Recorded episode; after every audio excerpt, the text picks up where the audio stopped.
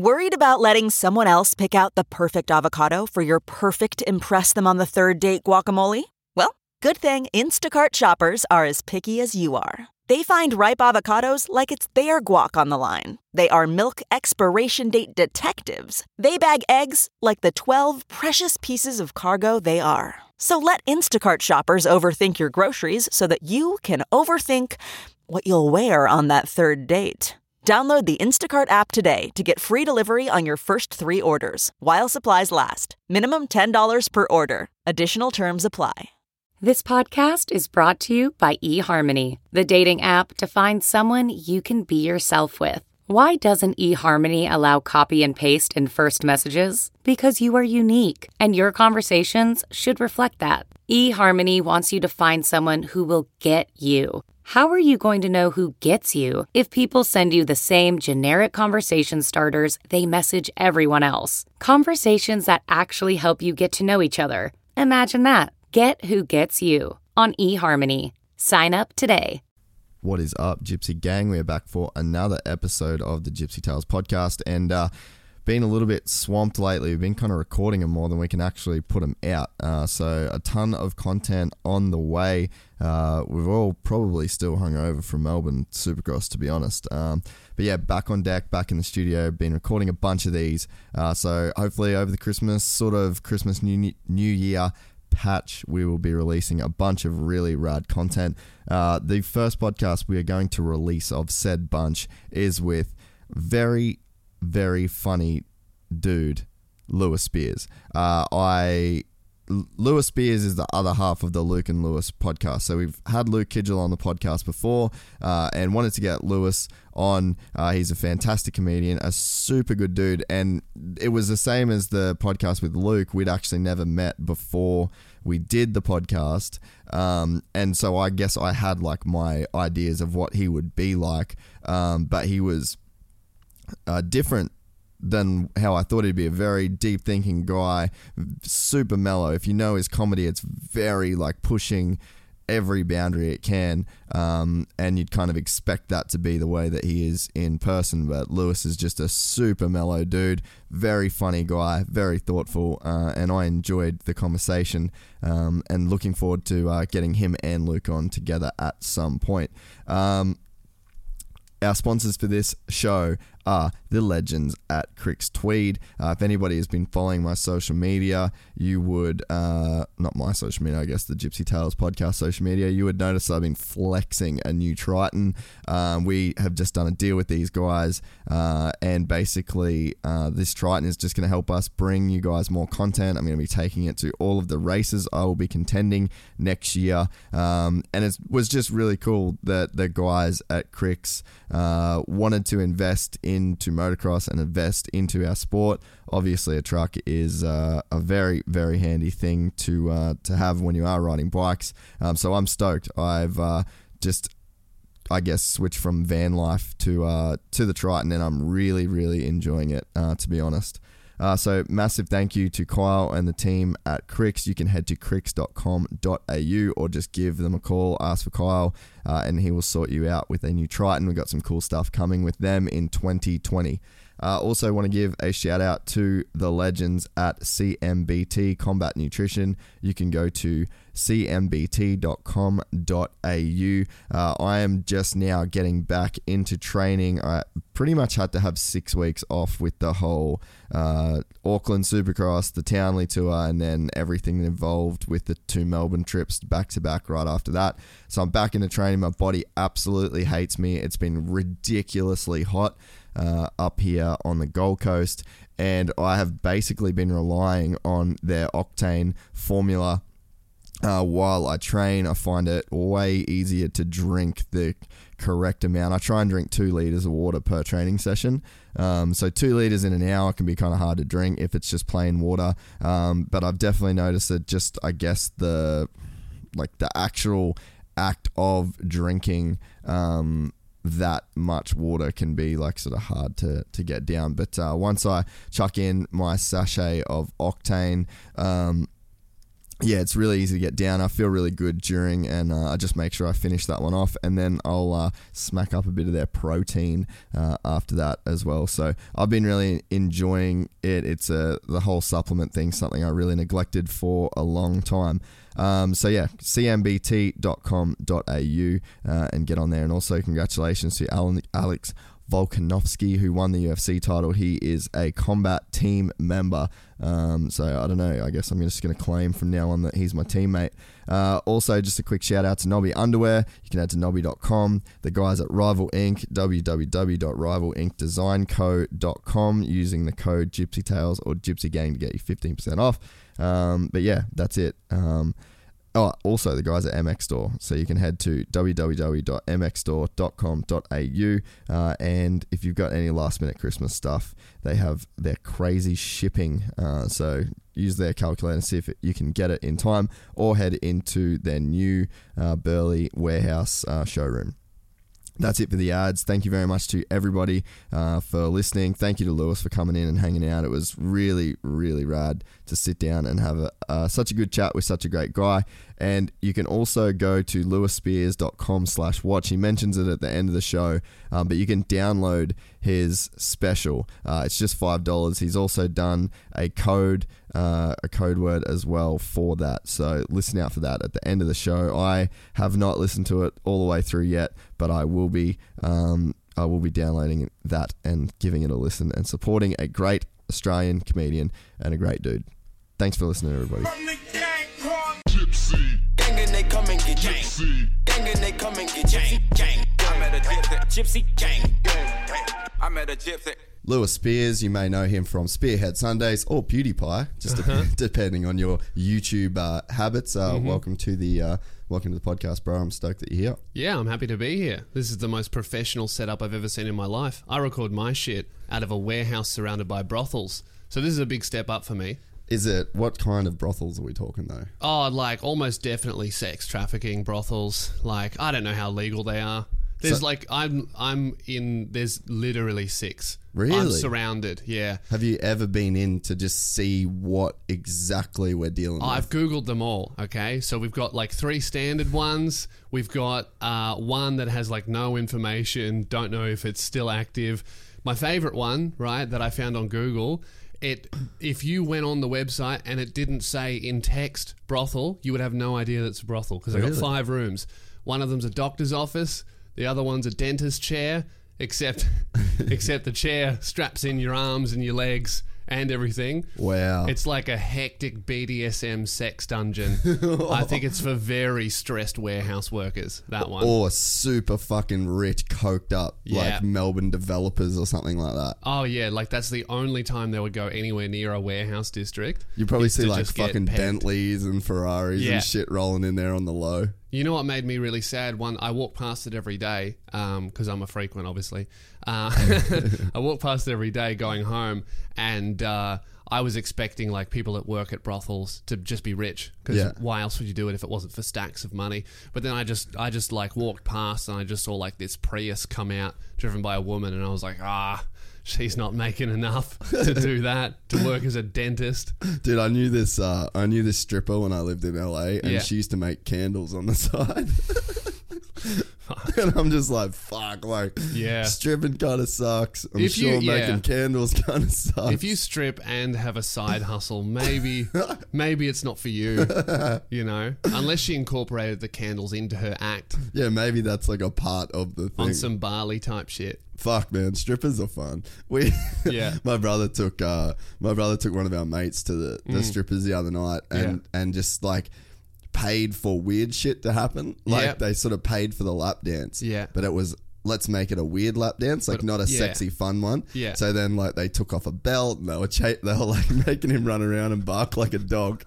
and then That's they were, good. they were whipping him with a belt. Yeah, and he was probably going, I wasn't actually into I it. wasn't into it was it." just for the joke. But then Oh, you look fuck. down and he's got the biggest heart on you've ever seen. Oh, they're fucking good times, eh? They're all rippers. they're called rippers for a reason. Yeah. Nah, the um, yeah, the fucking the whole uh, the whole themed rooms thing. We had a, Mm. a chick on the podcast the other day. She's Yeah. a professional MMA fighter. Yeah. and uh, they stayed. Her and her partner stayed in Japan Mm. for a um for uh, like a big jiu-jitsu tournament. Yeah. and uh, so she booked this hotel. She was like, "Oh, it's really cool. It's like this themed room." Yeah. and it was like a, a firefighter themed deal. And um, Cool. so then anyway, So no aircon. just super They hot. just cook you. Yeah, it's Yeah. super hot. Yeah. But yeah, so then she uh what did she say? She gets they had like this huge tub. So it was like Yeah. Mm. a big bed, rotating bed, fire pole, like all fire Sweet. like fire department themed room. And then this massive bathtub. So Mm. she's like, fuck yeah, I'm getting in the bathtub. She turned on the TV, every channel was porn. That's sweet. That's then- good. Yeah, then she's like, she didn't realize that in Japan, Yeah. they're weird as fuck. Oh yeah. It's like super weird. Because they, you know why? Because they censor their porn. yeah, oppressive. You can't see any dick or any vagina. You can only see tits and Or- men's nipples. or just playing devil's advocate here. Yeah. Do we just play to the stereotype of Asian men and say they censor it? Because they have They're a bit tiny embarrassed. penises? Yeah. And they're like, oh, we cannot show, not allowed. Well, we wouldn't. We wouldn't really know. Really, there's no evidence because it's all censored. All Maybe all the men have tiny penises and all the women have humongous clits. you wouldn't know. Can you imagine being outsized? Yeah, that would be that would be very intimidating. Although you know what, if if if you live there and all of your porn was censored, you've never seen a vagina in your life, right? Because they don't have real sex. They just like read Japanese manga, fucking hentai stuff, and then watch censored porn. I would be so into tentacles. That's the closest you can get to a cock. Oh, 100%. And Yeah. it's they love seafood. Yeah, there you go. Huge market. Best of both worlds. It's funny, like when when you talk about the whole oppression thing with, Yeah. um, because it's a super oppressive culture. Yes. and it's just weird as fuck. Like you can buy Yeah. underwear from vending machines. yeah, it's like work yourself to death and never make eye contact with a woman. No, that's never. their culture. Pleasure is the worst thing Yeah. Mm. that you could actually be a part of. But then it breeds like this the weirdest subcultures, man. Like Yeah. the weirdest like uh brothel culture, prostitution culture. Then Yeah. Mm-hmm. you've got like anime, like porn, all the just the weirdest like they just going like, Oh, we can't have real sex? We're just gonna make up the weirdest fucking shit we can then that like kinda it's like loopholes to porn if that makes sense. It's. I remember I watched a documentary about about like Was young men. Just oh, yeah, it was Pornhub. but after that, I watched a documentary about like young men and and just how they're just not having sex at all, and they don't even want girlfriends. They're just What? not interested in women at all. This it's a huge problem there Hmm. because no one's having kids. So that population's getting super old and there's no one to replace them because for some reason men are just not interested in it and they follow this one guy around who just who just liked uh, hentai. He didn't even like real porn. Is that the anime porn? Yes. Yeah, okay. Yeah. Yeah. So he he was you know he took him to like a hentai store and he was explaining. He's like, yeah, you know, why would I want a real woman who's like dirty and uh, and, and smells when look at this, look how clean and nice this is, and like that was just like. Wow, they really think sex and pleasure is something to be that ashamed Yeah. of that they've just associated women with like with yuck and that's gross and that's shameful. So I'll just you know do cartoons. Yeah. It's I'll just fucking, come on paper instead. that is like deep, really. Like there's a some deep shit going, and that's not. Yeah. like a new thing. That's go- that's like that's like a generational Oh, yeah. consequence, eh? Yeah, Fuck, that's weird. isn't it? Can you imagine that living in a world of like not? I mean, they're probably Yeah, I can. It'd be so much simpler. I was gonna no say they're, they're probably smart in some regards, no apart dates. from the sex bit. I wouldn't. I wouldn't be if I lived there. I wouldn't be stressing about what the fuck I'm gonna get for Christmas for all the women in my life. You know. now I'm a- stressed as I don't know what they want. I'm gonna get the wrong thing. If if the only women in my life were 2D, I don't have to get them anything. That's very true. No worries. God forbid you switch the names too. Yeah. And it's like the full Mambo number five situation. You're I like, know. Jessica and Rita, the fucking opposite things. I'm Yeah. going to Japan. I never want to look at a pussy again. Dude, I, I we had a weird. Uh, I said this the other day too on the podcast, but we were there with like this super famous Japanese band, Yeah. Mm. and then we got to this nightclub. And uh, sorry for people that are going to listen to this story twice, but it's Yeah. just super fucking relevant. Um, we we got to this thing with these like they're the biggest rock band in Japan, Yeah. and we were there filming their support band, which was a US band. Yeah. So then anyway, we get to this thing. Club's completely empty, so we're by ourselves in this fucking pimping club in Yes. Shibuya, Tokyo. Yeah. And uh, so then we're like, all right, well, we'll just DJ. So we're like DJing ourselves and That's like it. fucking around. And then the then whole population of the club split into two halves, men dancing by themselves. there was like barely any girls though. Yeah. Like no one's really in there except for like the crew of the the bands, Wow. like bands and crew. Then all of a sudden, busload of women, all hookers. Really It was the weirdest thing, and and it took me like a, paid for by who? the this dude that was like sings in the the singer of the band One OK Rock is the, ba- The, they're the like Japanese yeah band. the Japanese dude Just like yeah. we need a busload of hookers. yeah yeah That's got to be the most baller shit ever. Oh. Rick Ross hasn't even done that. no dude you got no idea like th- it was in a fuck the concert was in an airplane hangar Yeah. there was fifty thousand motherfuckers jammed into no seats no, it was just an airplane thousand people. fifty thousand How many people. hookers? Uh don't know make forty Forty times club. three holes. It's in the not club. enough. not enough There's going to be a lot of sharing going on. but as they say sharing is caring That's true. But yeah, true. it was just the weirdest fucking deal. But this dude, his parents are like the Brad and Angelina Jolie of Japan. Right. That yeah, famous. Yeah, like Okay. everywhere we went, there was like security and there Yeah. was fucking like crowds out front of the hotels, the whole thing. Like it was a super weird experience. But like they've got. For people that haven't been to Japan, they've got cafes where you can go and pat kittens. Yeah. They've got cafes And where then afterwards they cook them. and then you can eat them. Yeah. Then they've got cafes where you can just plain old sit down and get a hug from a stranger. Yeah, those I've seen them. Weird. They're strange. You can hire people to attend your funeral or wedding to pretend to be like walking down the aisle type shit. Wow. If you've been excluded from your family for not becoming a doctor or whatever. Can you imagine standing, like being so good at acting that you Mm. can stand at a stra- stranger's funeral and cry? Yeah. Like, look mortified. And that's like your third wedding today. And then you leave, and then you call, like, Yeah. someone that's in the Skull same of field. Powerade, get those tears back the in. electrolytes back Yeah. up. You leave and you call like a homie that does the same thing. Yeah. And then they're like, I wish I recorded that. Like that was a really good one. Like Yeah. I'm very, very, very proud Yeah, true. of how that went. Because I can down. relate to that, man. Sometimes you do a gig. I'm a stand-up Yep. comedian. Yep. Sometimes you'll just do like the best gig of all time, crowd work that will never happen again. Yeah. Just absolutely killed it, and you're like, man, I'm the best comedian ever, and no one will ever find out other than those like hundred people. Yeah. So that, I now I film every single one of my shows for that reason. So you can just be like, hey, this is how good I am. Yeah, yeah. I mean, obviously that doesn't happen every gig, you know, but sometimes there's some stuff like when you get off stage and you're like, man, why the fuck did I film that?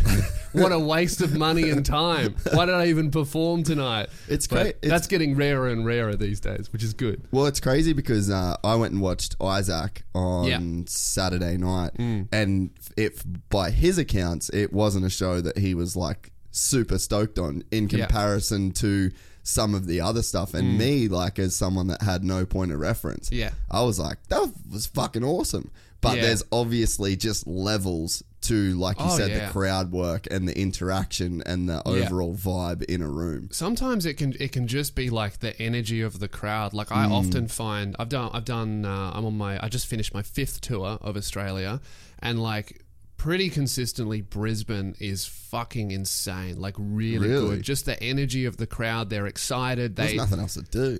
well, yeah, I don't know. I don't know what it is. It's just, it's just like there's something about casual racism that makes a really good audience.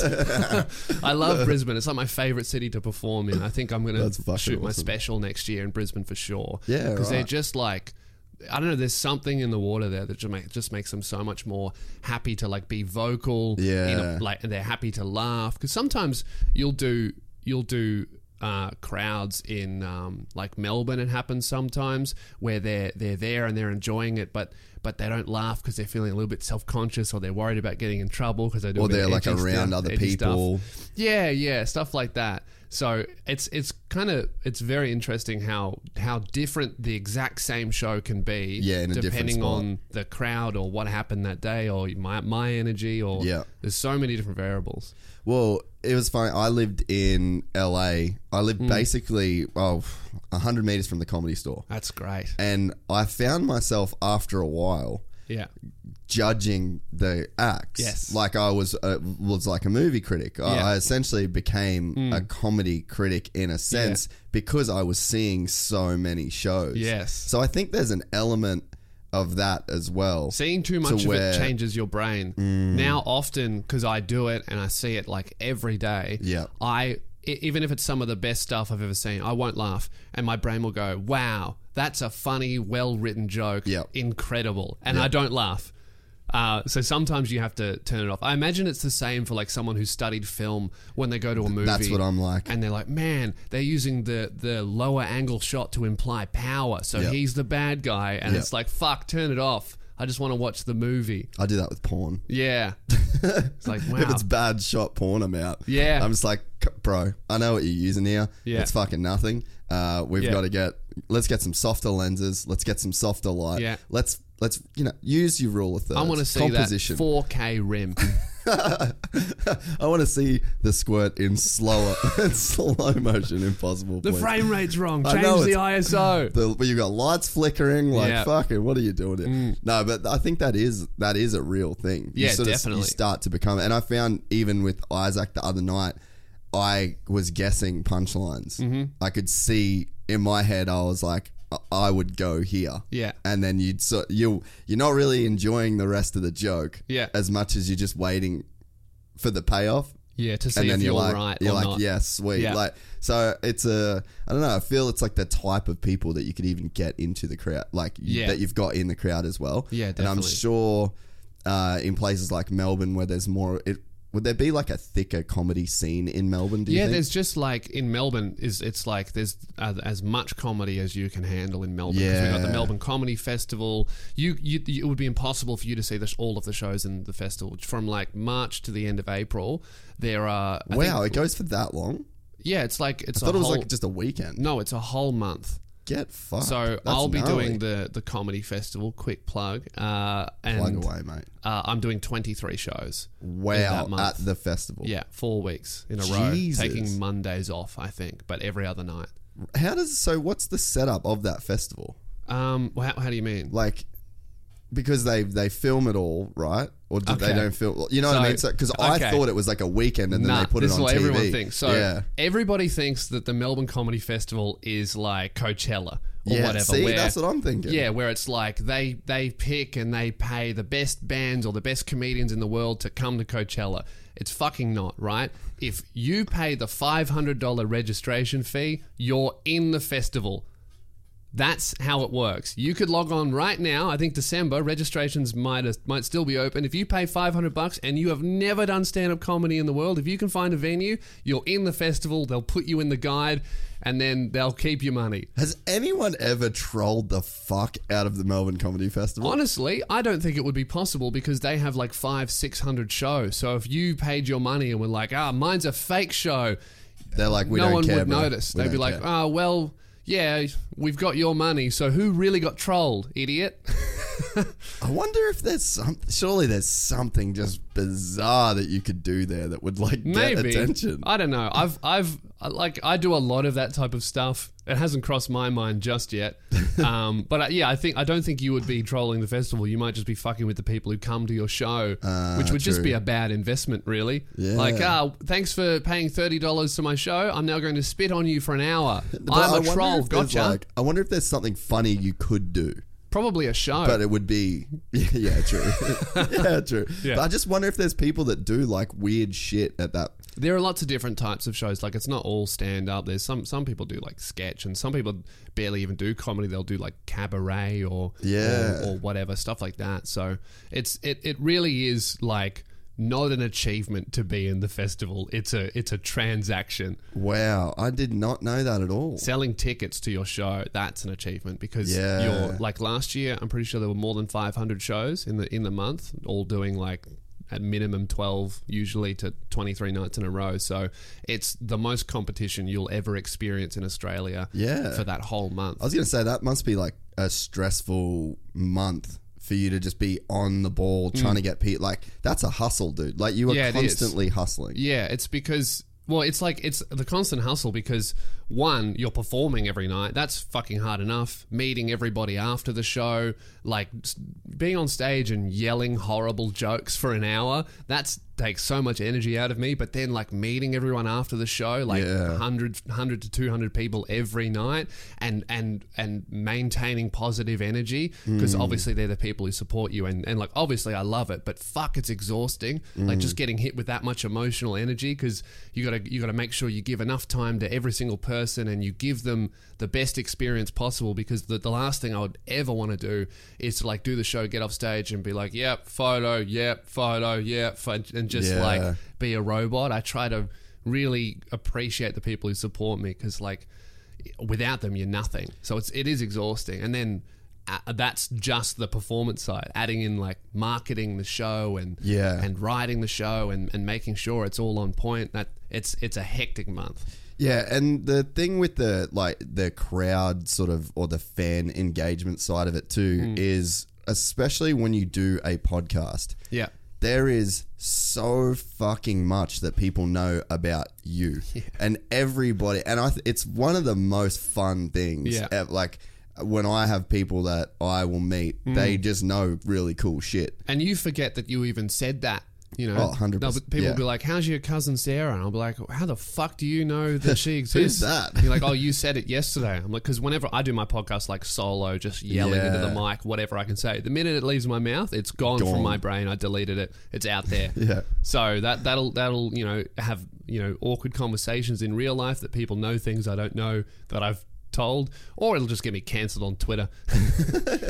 Yeah, it's weird though, like the the level that people know. So it's like it's cool It, it is really cool, but it requires a different kind of energy. Yes. because it's not. It's never. I would um, assume that just being a straight up comedian that doesn't do a podcast, which is pretty rare these days. Mm. Yeah. Anyway, but it's like they're not gonna have the detail about. They won't have you. that, that connection. All all they will have is that, That hour show was funny. Was funny. Yeah. Uh, and I'll never see you again. Probably, I Hmm. might come back in 365 days if I remember your name. Like Yeah. that's like a lot of the time. You when you do the comedy festival, like really, I'm giving shit out for free all year. All my comedy, all my videos, all my podcasts, clips of my stand up, all for free. To to to hopefully when it comes to the time for me to do your city, you'll show up and and give back for all of the stuff that that you've put out. It's essentially that. It's it's so uh,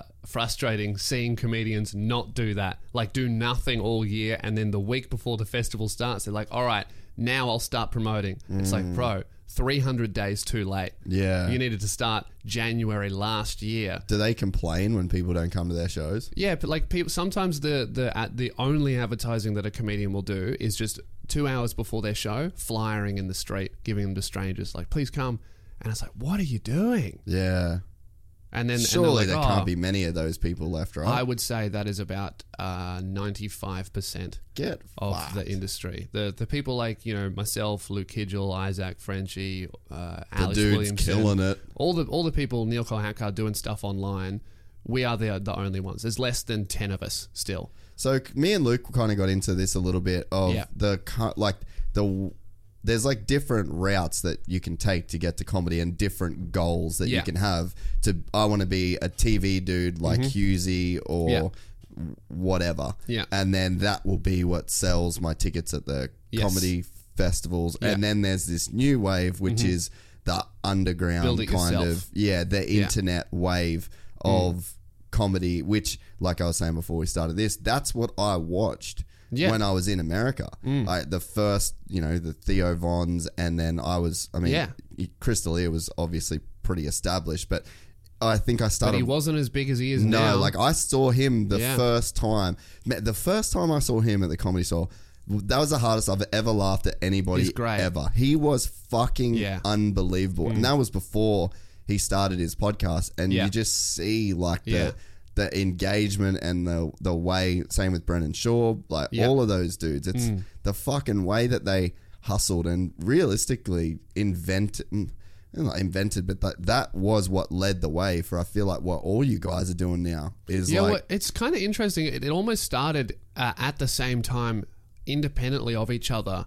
Like I started in 2012 doing the online thing, and I started stand up 2013, I think, when I was 19. So what was your online thing Oh, before I just- stand up? just kind of just kind of fell in i always always wanted to do stand up like since i was 12 i wanted to be a comedian and then i just kind of fell into like trolling and fucking around and being funny online and i, I did videos and i had facebook pages and i was just Yeah. just messing around trying to make my friends laugh and and en- entertain myself essentially and it took me like i reckon eight months before i realized oh hang on this is comedy this Mm. isn't just me having fun like it's fun but it's also comedy i could turn this into stand up Yes. and that's when i kind of started taking it more seriously and started uploading to youtube properly and started like doing like i'm lewis spears and i'm a stand-up comedian and i do Yeah. shows and then i started gigging like you know five nights a week and trying to be good it was i was in a weird position where i had an online audience before I had any kind of stand up skill, but I mm. always wanted to be a stand up comedian. So I got to this point where I was like, okay, well, I have these people that would come see me, but if they saw me tomorrow, they would never come back because I don't know what I'm doing. Mm. So I started stand up. I didn't tell anyone, didn't tell any fans, and I just started hustling, performing five nights a week because I was I just set the goal in my mind. I was like, next year I'm doing the comedy festival. I'm doing a whole hour, and I know I'm going to sell tickets That's a lofty goal. so I better be good. Yeah. Uh, and I got there, and uh, that the first show went well. I made a little bit of money, um, and then I used that money to do a national tour. Yeah, and it right. went and it went well. And then I've just been doing that every single year for the last six. That's fucking crazy, eh? Yeah, it's- it's cool. It speaks volumes to what's possible with just your own creativity and the use of the internet. Oh, for sure. Y- if you because if you, you, can build Google it, anything. come. You can Google anything. Like if you like right now, I saying I'm building that database. Yeah. Uh, I knew Jack Dick about that Yeah. one week ago, and I've now built a database all There from. Mm-hmm. typing shit into Google, and it's and but that's how I learned video editing. That's how I've learned Yeah. Everything that I've done in my quote unquote career. Yeah. and it's like the resources are there. If you're the kind of person that wants to actually attack that thing, Absolutely. and just fucking do it, Yeah, the, the the only thing is no one will ever hold your hand and and be like, "Hey, you haven't been learning. You should. You just have to just be relentless with it because you know it's e- it's either this and you keep working. If I stopped in a year, I'd run out of money and no one would ever see me again. Mm. And and that's the reality of it. There's no one employing me. There's no one making sure I keep doing stuff. It's all it's all me and the connection I have with the audience that I've built. So like Yeah. it's like a trust thing, you know. I give them shit for free, and then once a year they grab a ticket, and I give them like the best show Yeah. uh, that I've ever done, Yeah. and then it just keeps on rolling, and and hopefully, you know, it's been happening that they're getting bigger, and I'm getting better, obviously with more experience, so they keep coming back. It's like a, it's just a you you be funny, I'll buy a ticket. it's That's- simple. that's it. It's funny, man. Like I've been thinking a lot about the whole uh, equation or the I don't know, like just the relationship between putting yourself out there with content and Mm-hmm. then the people that listen and then those people then form a group which is called your audience. Yeah. And it's just cause I've only been doing this 2 years. Mm. And it's still weird and I still struggle to wrap my head around. I actually talked to Luke quite a bit because he's really the only dude I know Yeah. that has kind of gone through it, even though Yeah. he's younger, and obviously now with with yourself. Mm. But it, it is it's an interesting, weird dynamic that Yeah. I don't know that I've fully got my head around. Like, when did you start having those sort of? Because I feel like you guys are pretty down the line when it comes to Yeah. um, the way that you work with your audience and. I don't know. You feel comfortable with it. I'm, I'm assuming. Yeah, I, I do now. I think it was quite strange. I, th- I th- I don't think I properly grasped it until like maybe like five people in the street coming up and asking for photos and, and not not even for photos but just telling me mm. like what they what they liked like I loved this video I loved this show this joke you did I still think about I don't think it really felt real because you know comments and numbers on a screen are just That's exactly right. there's such a disconnect between that. It's like, yeah, Yeah. cool. I got that many views and this many comments, but they're not. It's not real. Mm-hmm. You know, I didn't. I didn't properly understand it. Like I would get. I did one video that got a million views, and I was just like, cool.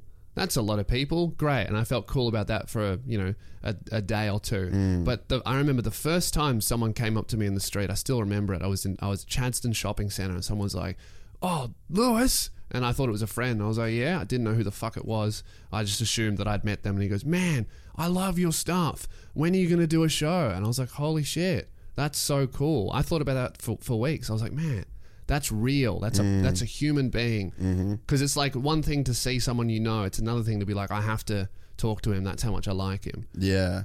Because I, you know, you see fa- sometimes you'll see you'll see famous people pretty often here and Yeah. there. Like once a month, I'll see some guy from MasterChef. I'm like, oh, that's that guy. Don't give a fuck about him.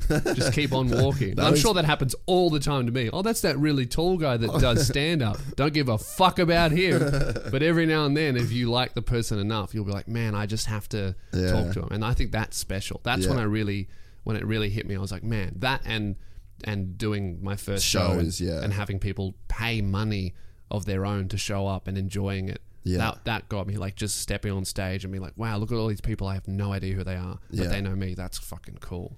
Yeah, it's a it is a, a trip to to think about it, and I, Yeah. I think for me, one of the things is that there's so much like positivity that I will I'll try to always be positive on the Yeah. show. Like I'll kind of pull the piss out of stuff. Yeah. But it's always I try and be positive. Everything I do is like I don't I never want to rip people down. I Mm. never want to I just I want it to be a, a platform that is good. Yeah. But a byproduct of that is it is good. Yes. And then people are like, "This is fucking great. This Yeah. helped me with this and that." And then uh, I feel a pressure to always be a positive, good person. I'm like, Yeah. "Fuck." Someday I'm like, "I'm a piece of shit." Yeah, I don't, know if, I don't know if I'm fucking as good as all that. Like as good Yeah. as this shit fucking actually kind of makes out to be. But you just have to. I found like, especially, especially when I was like, my first few years when I was like broke and I still had a job where like Mm. like everybody thought that I was like this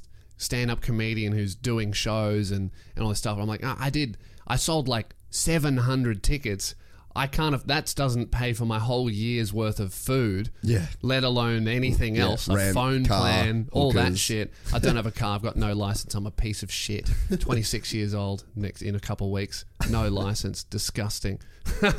Your audience is going to hate that. I was gonna say I've been driving cars since I was eight. Yeah, yeah. See, you've, you've got it on me. Well, you've made it up. You know, all the years I haven't had my license, Yeah, you've I'm been just doing it- driving. I'm doing it for It you It evens out. side. It balances out in the universe. If you live in Melbourne, I wouldn't want to fucking drive if I lived in Melbourne. Oh, I don't like in Melbourne. I do not need a license. Like I kind kind of picture myself like if I had a car, when would I drive it? And it's like very rarely. But Yeah. whenever I'm in like places like Gold Coast where the public transport isn't the best, I'm like fuck, I need a car. No, we got Uber. yeah, well that's how I got here. yeah, that's our only public transport is Uber. Yeah, That's yeah. not really public transport. Not really. I remember, man. I, I, uh, when I was here last, I took the tram, and they had fucking announcements going on uh, about like touching on with your tickets and not fare evading, which is pretty standard in all the other states. But yours, because it's Gold Coast, was done by like a rugby player, and and just this. Hi, Shane Webcke here. Yeah, it was just like do do do. Yeah, hey, make sure you don't don't tell your fucking mate. It couldn't even speak. I was like, dude, that would be like me doing an announcement at the rugby. I'm like, make sure to never hit your wife. like, stay out of it. That's not your job. Oh, that's fucking bizarre. Queensland's a weird state. It really Like, It is. really, I love Queensland. It's like another country. Oh fucking! I- I'm from Cairns, which is even Yeah. more of another fucking country. But yeah, That's you, Brisbane concentrated. oh yeah, you go to any other state and you're Yeah. you're like, yeah, Queensland's kind of just up there doing its own thing. Yeah. and it's the same as Perth. Perth Yeah. might, might as well not be Australia. I love Perth. It's so good that it's like, why why are we the same thing? I know. Let them do what they want to do. oh, for sure. They're like the Texas of Australia, 100%. but with no oil, so everyone's broke. just like mining companies where all the money goes to China. Yeah, it's just basically. miners, yeah. yeah. But that place, like my buddies, uh, just moved there. Um, I was like sad. I'm like, I'll never see you again. Yeah. See ya. I'll never. You're Three out. Of, hour plane trip. Fuck that. you're out of my life, bro. Spending five hundred dollars on a three hour plane trip just to be hot all the time. Fuck that. oh, you're moving to Perth? I'll meet you in Bali. Yeah. That's like halfway, right? Pretty much. That would probably be cheaper for both of you. hundred percent it would, Yeah. dude. I just I flew back. Uh, oh, you want to do a big travel day? Mm. Go to uh, the uh, Cape Leveque in Never heard of it. Yeah, it's well, you would have seen it in the uh, Qantas ads. Mm-hmm. You know the the beach where it's like the crazy red rocks, thin strip of perfect white sand, yeah, yeah. and then perfect blue ocean. Yeah. That's what Cape Leveque. And they just edited out all of the bottles and plastic Nah, man, bags getting eaten by turtles. It is fucking Yeah. like that place is pristine, but so fucking hard to get to. That's why. Yeah, like Yeah. it's great. I think they're going to open an airport there too, Oh which well. is kind of sad. Say yeah. goodbye to the wildlife. Yeah, she gone. Yeah. But uh, you go. I flew to Perth, Yeah. and then I flew to Broome, and then I Why? because that's what you have to do. Really? Yeah. Fuck. Well, for this flight anyway. Yeah.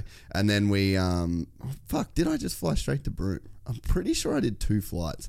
But Yeah. then you uh then you get in and because it's all Aboriginal communities, Yeah. you have to get chaperoned out there by an Aboriginal driver in a um in a troop carrier. Mm-hmm. Yeah. And then which cost a fucking Yeah. packet. Yeah. And uh and you're on this dirt road for like three hours, just Yeah. corrugated iron dirt Trusting roads. your life to this guy. Yeah, who would he would never crash. So I feel like that's a pretty safe bet. Yeah. But just like it's a fucking legitimate mission. Yeah. And then you get there and just like there's no cell service really. And it's like where the fuck are we right now? But Mm. It is absolutely amazing. That's cool. But then coming back from that was yeah. the Because going worst. somewhere, you're always like, it'll be worth it when I get there. Going back, you're like, I'm going to fucking Broome.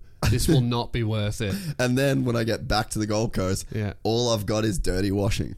Yeah. and some fleeting memories. Yeah. Like it's really there's nothing that you remember exciting. the traveling more than the actual pristine sands. Oh yeah, yeah. That lasts fuck all. It's Yeah. the human interaction that you have to Yeah. Mm. deal with on the way. But I flew back, and I got the very back seat, Yeah. which doesn't recline, on a red eye from Perth, Fuck. with Yeah. with Yeah. the toilet right there, Oh no. and like no sleeping. I just had cunts hitting my fucking elbows yeah.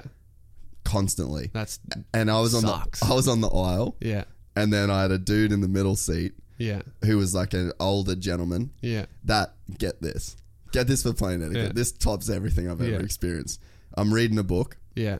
He's in the middle. He gets out his laptop, which was a fuck around Yeah. because it was like down there. Puts his tray table down. Yeah. Here's the kicker. Yeah. Puts down my tray table for his mouse pad. What the fuck? I was done, bro. Dude, I have to respect the confidence of like, oh, this guy's reading? Fuck him. You know, the only way that could be more alpha is if he just put it in your lap, right on your cock, and just started clicking on shit.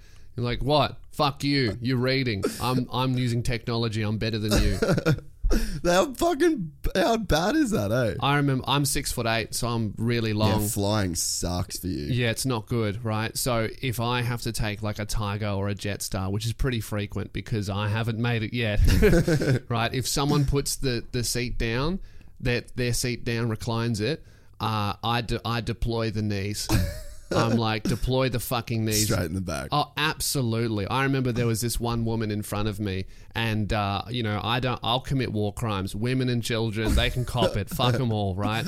I deployed the knees, and she looked at me like I was an asshole. I remember I I would move my legs left to right, cross my legs, just doing normal shit that you should be able to do On a plane, for yeah, sure. on a plane. And she and she would she'd be going like this. It was like turbulence. then she looked over at me and gave me the evil eyes, and I just said.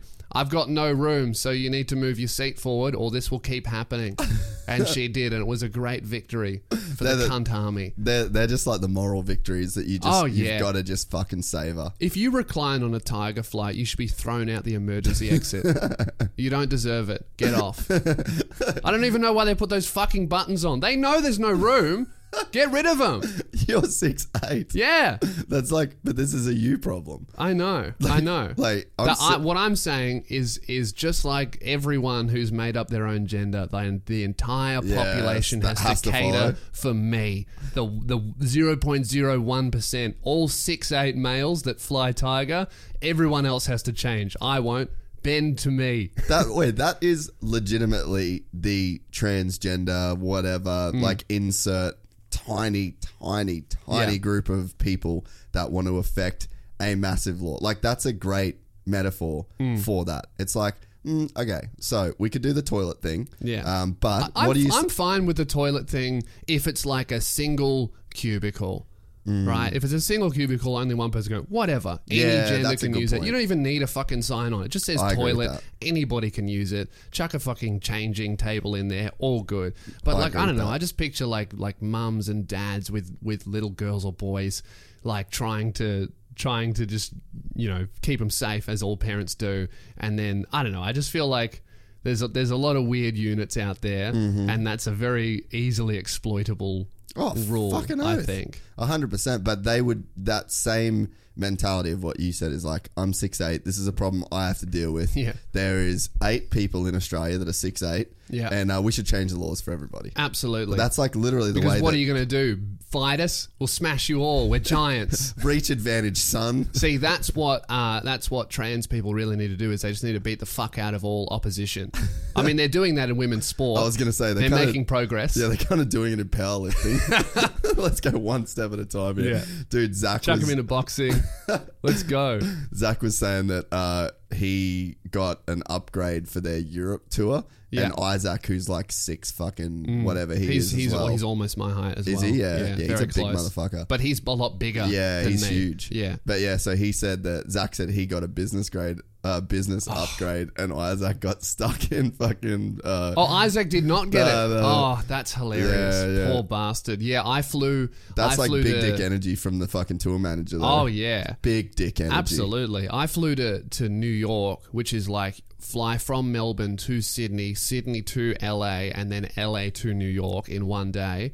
And I did it like cheapest flights possible. I will never do that shit again. Yeah, really. It was it was horrible. I, I like I, I got off the plane and my spine was twisted. Felt like I had scoliosis. I was gonna say you literally got scoliosis in one day. Yeah, I was sitting like the whole like this for like 24 hours literally.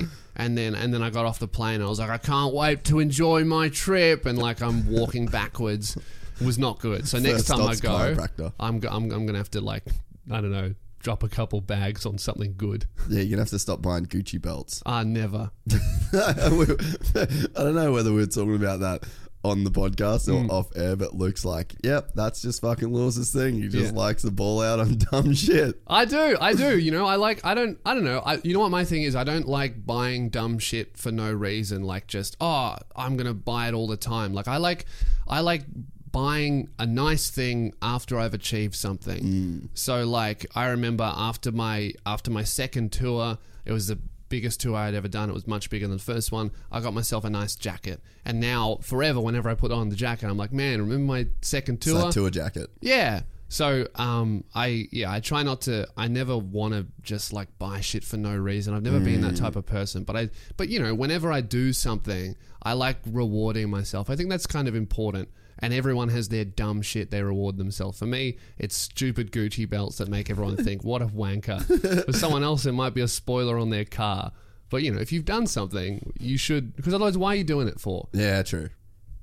And I also don't drink or do drugs, so like I'm, oh, I'm Oh, yeah, saving a lot of that's money. another thing I feel like said. I feel like as much money as as I may may spend on stupid shit, I feel like I'm breaking even with Luke when it comes to beers. Yeah, yeah. So we all have our vices. Yeah, this is true. Yeah, the Gucci belt one's a fucking good one though. I reckon. Yeah. like just the just the ex- like the drip. Yeah, I like it. I don't know. drip I've- away. My my mum's always been into fashion, and I, I always grew up. She's a hairdresser. I always grew up around that. So I, I like I got it from her. And Yeah. I like wearing weird shit. I like I like um you know whatever you think about the way I dress, whether you love it or you hate it, as long as it's a strong reaction, I'm good.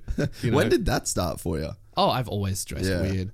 I always have. I think I got it from mum because mum always dressed weird and, and wore like strange things and, and always cared about fashion. So I got, I got it from her. Was really. it a thing at the start where you were just doing it because people thought it was weird, or you just genuinely I- enjoyed the look of it? Oh, I, I genuinely think every every day I look in the mirror and I go, man, I'm dressed like a fucking mad cunt. And 70% of people will disagree, but that's all right because I got 30% of people with taste.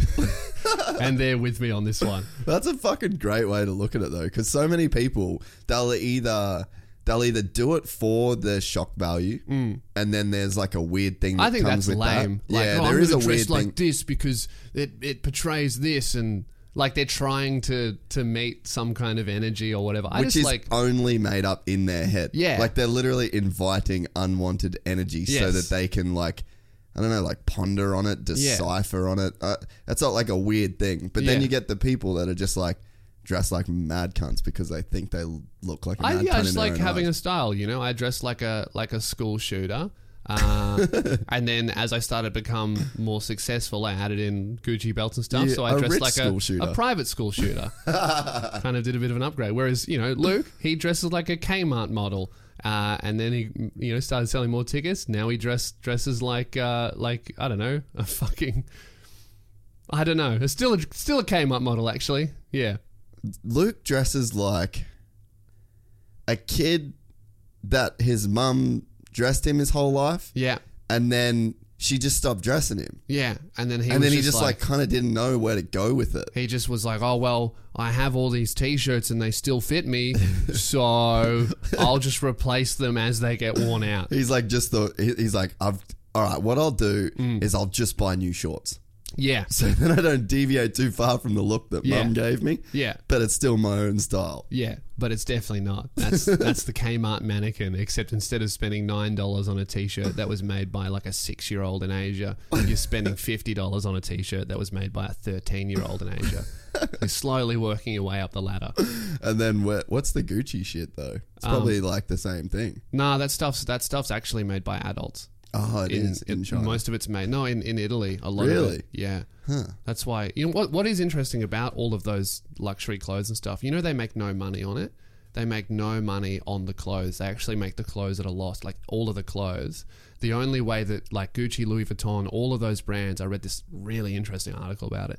The clothes is like advertising. Yeah. Like they'll make some ridiculous thirty thousand dollar fur jacket, and everyone goes, "Why the fuck would I buy that? That's ridiculous." And they don't sell it. Yeah. Right? They might give it away to some celebrity. well, that's like Conor. McGregor, who gave uh, what Yeah. was the he had that crazy coat at the He bought, Brooklyn like, press three conference. of them. Yeah, Yeah, it was like some mint coat. What was the brand though? I don't know. Some uh, someone who can afford to make a mint mint coat doesn't really matter at that point. If it's a Nah. hundred thousand dollars, does it matter if Target made it? It's a Yeah, hundred grand. hundred grand. So so they make no profit on their clothes. The clothes are like advertising for the stuff they do make money on, which is Fragrances, I'm guessing. Yeah, fragrances, stuff that, that the everyday person can afford, like Yeah. fragrances, wallets, probably their belts, like just all the accessories and fragrances. Anything that's under a hundred dollars, really, or around that price, is what they actually make money on. Because they, because with the clothes, if they don't sell it, they can't put it on sale because then it's not Louis Vuitton.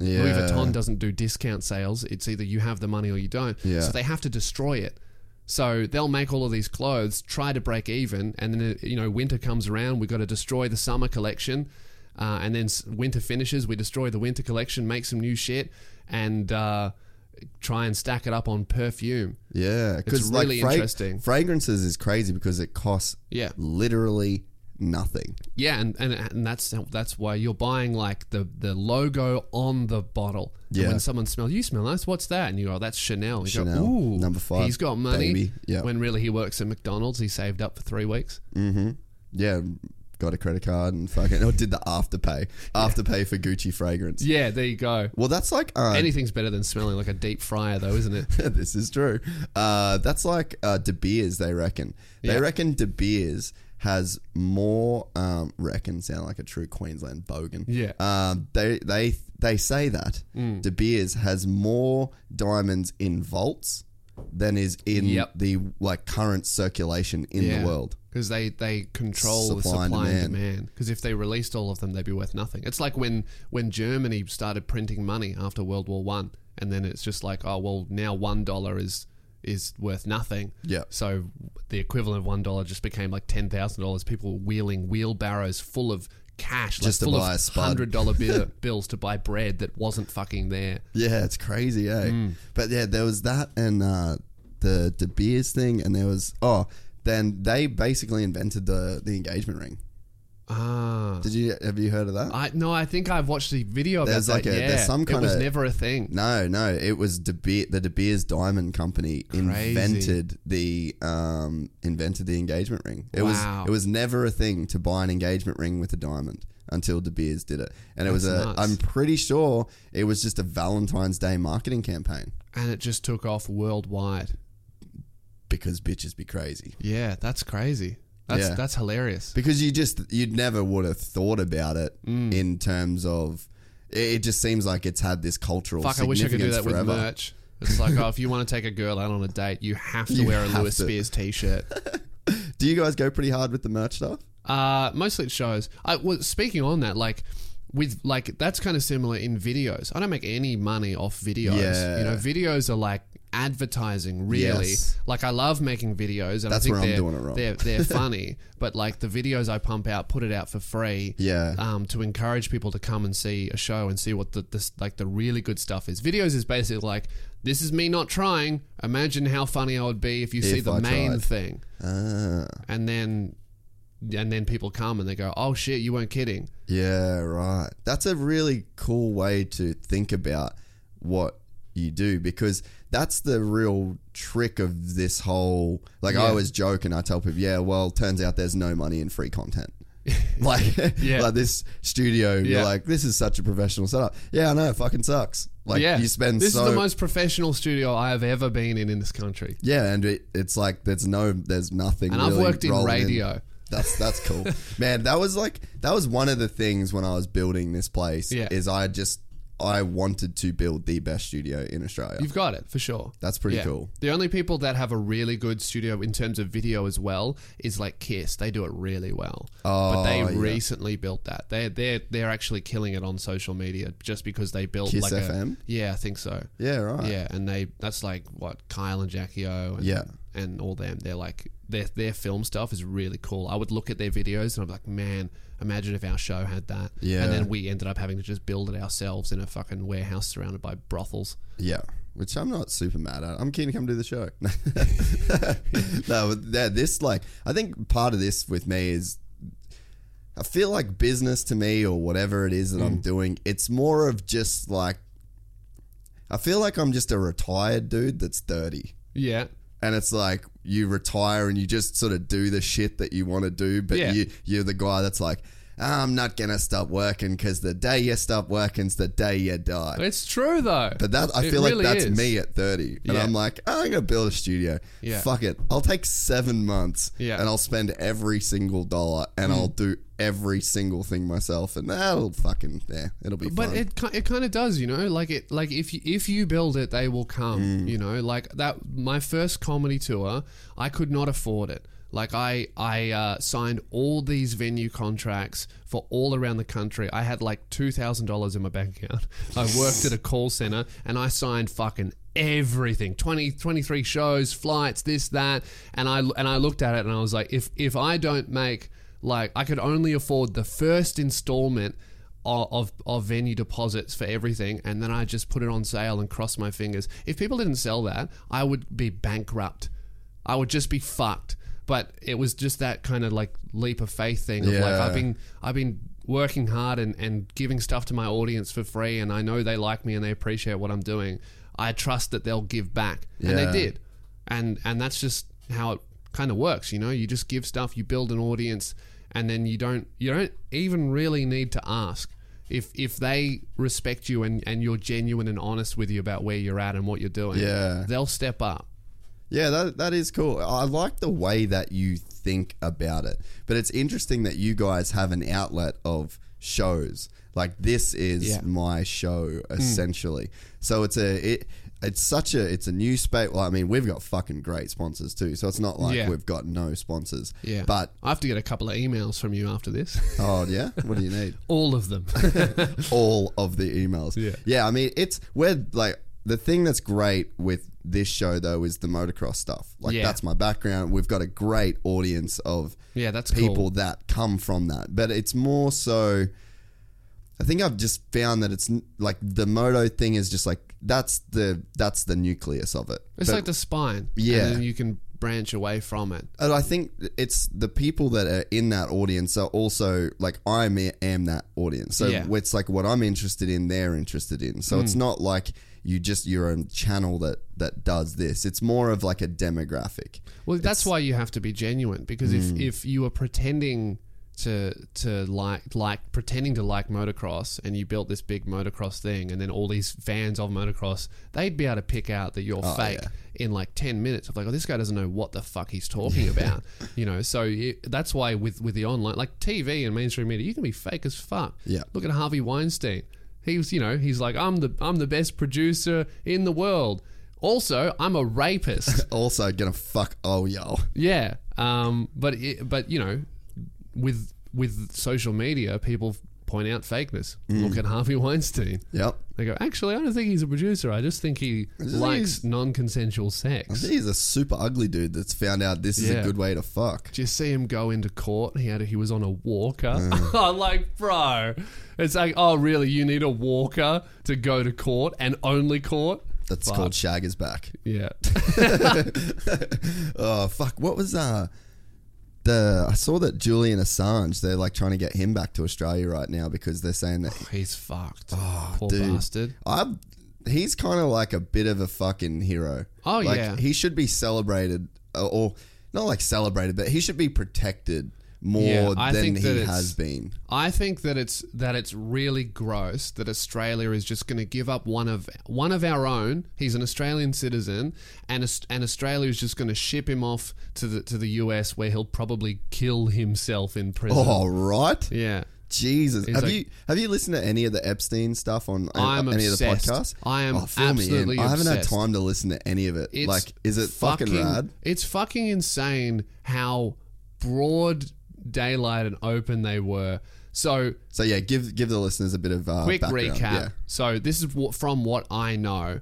Uh, I haven't looked at it for a while. I might get a few things wrong, so don't quote me on it. I don't it. think but anyone knows. So Jeffrey Epstein was like a multi-million billionaire guy, super super rich. No one ever really worked out how he got the Yeah, that's what I was gonna say. I still sort of don't know how he's that rich. Yeah, someone in New York gave someone gave him a New York like penthouse that's worth forty million dollars for seemingly no reason, and basically, Do they know who someone is? yeah, they know who who gave it to him. Big, super huge investment guy, and basically Jeffrey Epstein became like if you were a billionaire, you gave your money to Jeffrey to manage and make you more money, I guess.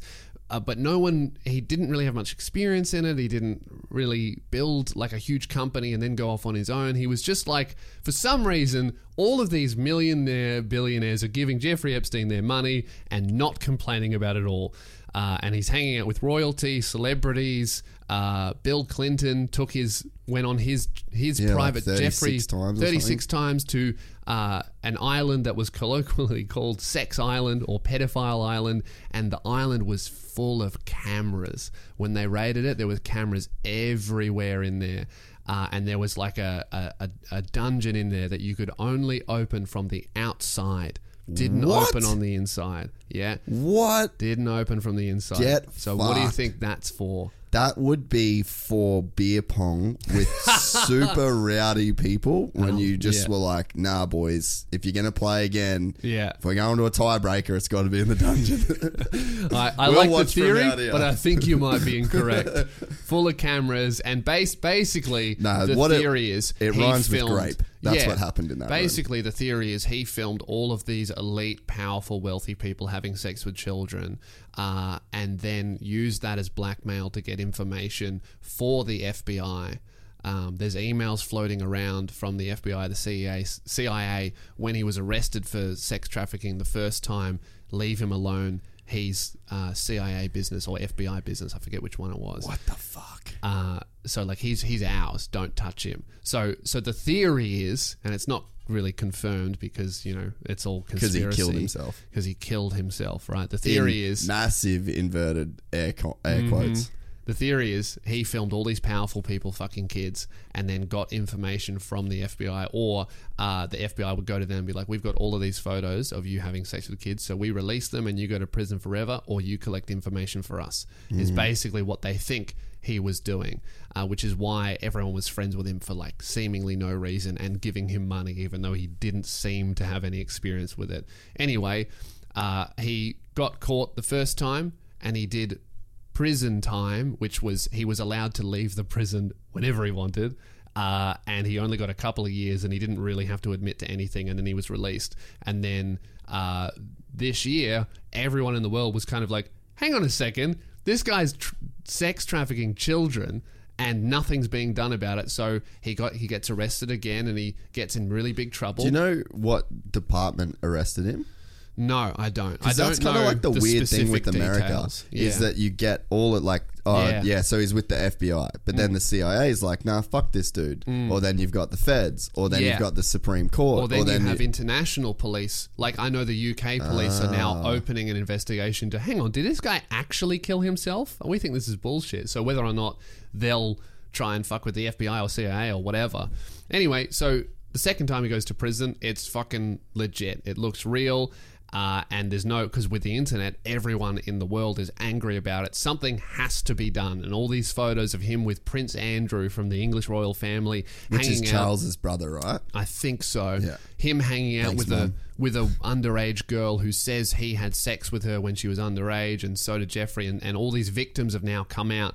Like thirty or so people have come out and said this is what was going on. Jeffrey was doing this, and here are all of the royal people and famous celebrities and politicians involved. All this kind of stuff. Even Donald Trump was friends with him. He never went to the island, but he was friends with Jeffrey and, and hung out. I just him. can't see it, man. Donald Trump. I don't. I don't know. I No, don't think. I fucking can see that cunt Mm, doing I pretty actually, much anything. I actually don't think Trump. I w- was involved with it. I think that he was just friends and probably. My thing is like, if you're involved in that world, you fucking know what's going on. I feel like you would at, at the very bare minimum hear, "Hey, don't don't fuck kids at Jeff's house. He's got cameras." Like Yeah. you would at least hear that, Yeah. or some some vibe of it. So I feel like if you associated with him, you knew there was something thing going on. I feel so. It's like I don't think if you were friends with him, you're 100 percent innocent, but some are more guilty than others. Anyway, he goes to prison, uh, and he says, "I think people are trying to kill me." Uh, and you, if you Google that, can't find it anymore. That came out when he was initially arrested, and that was that came out. He says to his lawyer, "I think people are trying to kill me." It's gone now. Can't find it on Google. You can probably find it on like DuckDuckGo or something, like one of those search engines that say they do not censor anything. right? Yeah. Uh, and then uh, one night, like a week after that, uh, the guards fall asleep. Oh no, sorry, he's put on suicide watch. He tries to kill himself the first time and survives. And then he goes and goes, I didn't try to kill myself. They put him in a cell. Like, shh, shh, shh. You're just Yeah. tired. yeah. So he's so first attempt he tried to kill himself, probably didn't, right? Uh, maybe survived a botched attempt, and then they put him. What's supposed to happen is supposed to go on suicide watch, 24 hour cameras by himself, no cellmates, uh, and then what they do instead is they give him the scariest looking cellmate Right. you've ever seen in your fucking life. Ex police officer who'd been done for corruption. So, like, the guy who would kill you. the guy who would be like, oh, 20 million to kill a pedophile? No worries. I probably Done. won't get in trouble. Easy. That'll look after my kids because I can't help them. I'm in prison for life anyway, so I'll get that done. Oh, and you're gonna say it's a suicide? I don't Yeah. even have to murder him. Easy. Hmm, I can do that. Yeah. So they put him in with the world's scariest cellmate. It's already done. There you go. and then uh, the guards, one night, the guards fall asleep. The cameras stop working. Jeffrey Epstein manages to kill himself in a suicide proof cell while on 24 hour suicide watch. Uh, and they hear shrieking coming from the cell. And nothing happened. and he killed himself. And the whole world is gone, oh, this is clearly murder. The whole world. Everyone, the minute that it happened, when he got locked away, everyone was saying, I bet he's going to kill himself, or watch out, he might kill himself, someone's going to kill him. And I think that it's the craziest thing is like after everyone in the general public said, oh, I, they're, they're probably going to try and kill him, they fucking did it anyway. Mm. So whatever he knew, because he was prepared to roll, I think, because he kind of did the first time and they let him mm. go. Whatever he knew is now gone. And how the laws work in America, case dismissed because he's dead. The case doesn't exist anymore. really? Yeah. Fuck. So none of those victims get justice. None of them can pursue and and sue. no- None of them can pursue his estate except for civilly. So like they could sue them, but it's But not there's no be evidence. a criminal. Well, like, where's the evidence? Well, the now, only though? thing they could get is money. Even if there was evidence, the only thing they could get is money from his Yeah, estate. They yeah. couldn't actually get someone convicted because it's a. It's like if you hit my car, I can sue you civilly, but if, even if I win that case, you probably won't go to jail unless the police Yes, yeah. yeah, step in and yeah. go, "Would you like to charge him?" And I say yes. So it's like nothing happens. It's fucking crazy. Like broad daylight, out in the open. Dude gets killed after everyone says he's probably going to get killed, and now nothing's happening, and no one's investigating. Why did the guards fall asleep? Did all of the cameras stop working? What about the hallway? What about the exits? What about the entrances? Nothing's happening.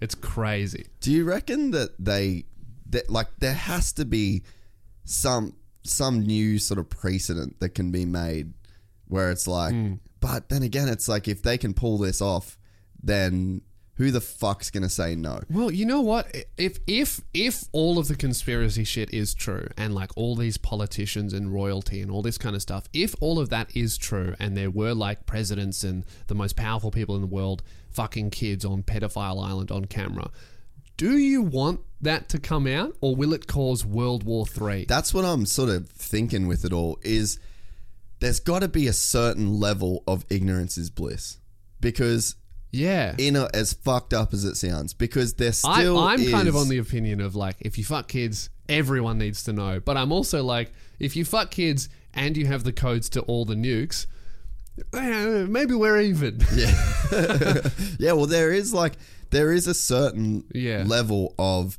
society is built on some foundational shit Mm. and it's like in an idealistic scenario you don't just want to go Jenga and fucking pull the bottom one out just because it's corrupt Yeah. or fucking kids and doing weird shit because then everything fucking goes. Yeah. And it's like, are we better off or are we worse off? Yeah. And it's like, morally, we might all be able to go, Mm. fucking got ya. But then in reality, Yeah. everything's fucked. Like you have another financial crisis. You, Mm. and then what is worse, which is a pretty fucking gnarly thing to Yeah, say it's like when you're the talking lesser about of two evils, Exa- really. Exactly, eh? And the thing, the thing I, I always think about with billionaires, Mm. if you got billions of dollars, you ain't killing yourself no. for nothing. You know, like, if you have a billion dollars, you don't go to prison. You, it doesn't you can do whatever ever. the fuck you Yeah. you buy the prison. Yeah. You literally could buy the fucking prison. Yeah. And then you go, cool. At least if I'm in here, I'll just Especially do. in America. You, I haven't thought of that. You could. you could buy the prison. if you go to prison, you could buy the prison. And if the government steps in, you'd be like, "Oh, I'm not buying it. Um, the company Yeah, that yeah, I yeah. control is buying it. It's not nothing to do with me." no, it's a Swiss. It's a Swiss prison now. And then you change the rules, and like pedophiles get you know free lunch and turkey dinners, and they can do whatever they want. in Dude, that's what El Chapo did. No shit. That He motherfucker that. owned the prisons. Yeah, true. So like you're telling me that Yeah. a billionaire, mm. a billionaire Yeah. with a billion dollars is gonna kill himself Yeah. over some bullshit like child sex trafficking? Yeah. Nah, man. I just Especially don't fucking because buy it. he dude. already got done the first time. Didn't kill himself. Yep. Didn't even come close to it. Yep. He knew he was going to get out, so he just he told the information that he had to tell, and he got out. Maybe he called whoever was in charge of the CIA, and he goes, "Hey, mate, do you remember Thursday night when you fucked a nine-year-old? Let me out. I filmed it." I do. Yeah. And I want to go home. I think what happened was they raided his pedophile island, and he lost all his power. They, they got all the tapes, and the CIA was or FBI, whoever raided it, Surely like, that shit's "Well, on a got tape." server, bro. "Ah, I don't know. It'll be somewhere, probably. If you're like, I back up the podcast. Yeah, yeah, I, yeah. I feel like if you've if you've got Bill Clinton having sex with children, You were gonna might at guard least that put it on shit. another USB. You know, you're like, I'll put it on Hide a it. USB at least, carry it around in my wallet. Hide it in the urn that your mum's in. You know what they found in there? They found a beautifully painted, like really, really Oh. good art photo painting of Bill Clinton in, In a dress, woman's right? dress. Something was fucking going on there, and and Hillary said nothing. You know it was crazy to me when they actually asked on on a on a t- daily show like the one of those news Yeah. comedy shows. All these people are yelling at me. I'm getting like I know I'm getting the vibe right of all this information. I'm not getting any specifics correct. I'm going, oh, the Daily Show. I maybe it was the like- CIA. Guys, this is not. I'm not a. I'm not a fucking doctor. I'm a comedian who has Twitter. Right? I'm not going to remember any of this shit. Can't even remember my girlfriend's birthday. You think I'm going to know the ins and outs of a giant global pedophile conspiracy? Fuck you. I'm getting the vibe right. Some Daily Show, right? Paint the picture and it's with fingers. Yeah, alright? they they they asked her the the question. They go, um, "Did you kill Jeffrey Epstein?" Oh, yes. and she went, ah, ha, ha, ha, ha, like laughed it off like it was nothing. And I thought that was fucking crazy because They were friends. Yes, that's that was that was like at the very least a family friend of yours. and it was a week later or like a week and a half later and she Yeah. but she did the laughed same it off, like pretending that she didn't know that guy. she did uh the same oh the psychopath laugh that she did after they got um who Hmm. who'd they fucking get the um terrorism dude oh anyway she run an operation that killed one of these like kind of CIA or FBI Yeah, most yeah. wanted Mustafi Yeah, or yeah. whatever the fuck Gaddafi that was his name Yeah. and then she was like we killed him like Yeah. did this like psychopath laugh and I'm just sitting there Yeah. going like the fuck are you do-? like Yeah, like I even get if, it but even like if that's you- like a reprehensibly evil terrorist, it's like yeah and that's she did, laughing. but she did it? the but she did the same laugh Same with a laugh. terrorist Yeah. as she did her with- trademark. I killed that cunt laugh. yeah with her friend Yeah, And it's like, hmm, did and then this is me just Yeah. talking complete garbage. But it's Yeah. like, is it the same laugh you're doing because you did the same thing and you you killed the dude? Or like, what the fuck are we doing here? it's crazy. But the whole that I lived in America during the election yeah. for Trump. Oh and man, It was I that was a that I loved that. That was entertainment. Bro, Really. I was there, like on the fucking street. And I said day one, I've said it on this podcast a Yeah. million times. I said day one, yeah, Trump's gonna win. Yeah. And everyone everyone was, It was like the most fun to watch, and that's it's a popularity contest. It's a 100%. fucking vote. Whoever wins Big Brother is the guy who entertained me the most. It's not that different for the presidency. No, really. For sure, because it's all like you consume it in the same way. Yeah. And then you go on, they Especially with social media now, Yeah. it's all like Trump was making memes. The minute I saw him make a meme, I was like, over. It's yeah, done. it's done. That's well, it. I knew because I've been to all of the fucking completely dog shit parts of America. Like I've Mm. been to, I've been to every fuckhole in America. And he, he spoke to he He talked to those not people. ignore all of those people who get ignored. Yeah. And and it's like, you know, it's like the fucking it's it's like this in a sense. Like your podcast is for like uh, dirt bike enthusiasts, Yeah. right? That's like the spine of it. Who the fuck else is making a podcast For them. For them, no one. Yeah. So you could make this podcast and also bash people in the street, and people will be like, "Yeah, but he knows heaps about engines, so I'm still gonna listen." it's kind of fucking true. Yeah. The thing is, What though, bashing people in the street or knowing oh, all the time, daily, bro. No. Yeah. So if you you know all those people that like like everybody ignores and, and actively talk shit on like oh everybody living in Texas is a racist and this and that. It's like those people vote, they listen and they pay attention. You know. Well, that's like the especially the thing that you talk about the audience thing, right? Yeah. So you get a certain type of audience, and it's like, okay, yep, the the people that listen to this love fucking bikes. Yeah. What does it take to own a bike? Yeah. A fucking job. Mm-hmm. What are the jobs that you're most likely doing? Electricians, builders, fucking Yeah. uh, boiler makers, dudes in the mines, d- farm farmers. You know, Yeah. it's like it's it's more than just a. It's more than just like oh, it's like a dirt bike audience. It's like no, this is an audience of like Yeah. hard-working guys. Yeah. that are fucking Real people, like working class exactly. people who Real do fucking- real jobs, not yep. fucking cunts sitting in offices in aircon going, I'm so stressed, I've got six meetings. Whereas some dude called Damo is like, I've been digging holes for nine hours in the sun.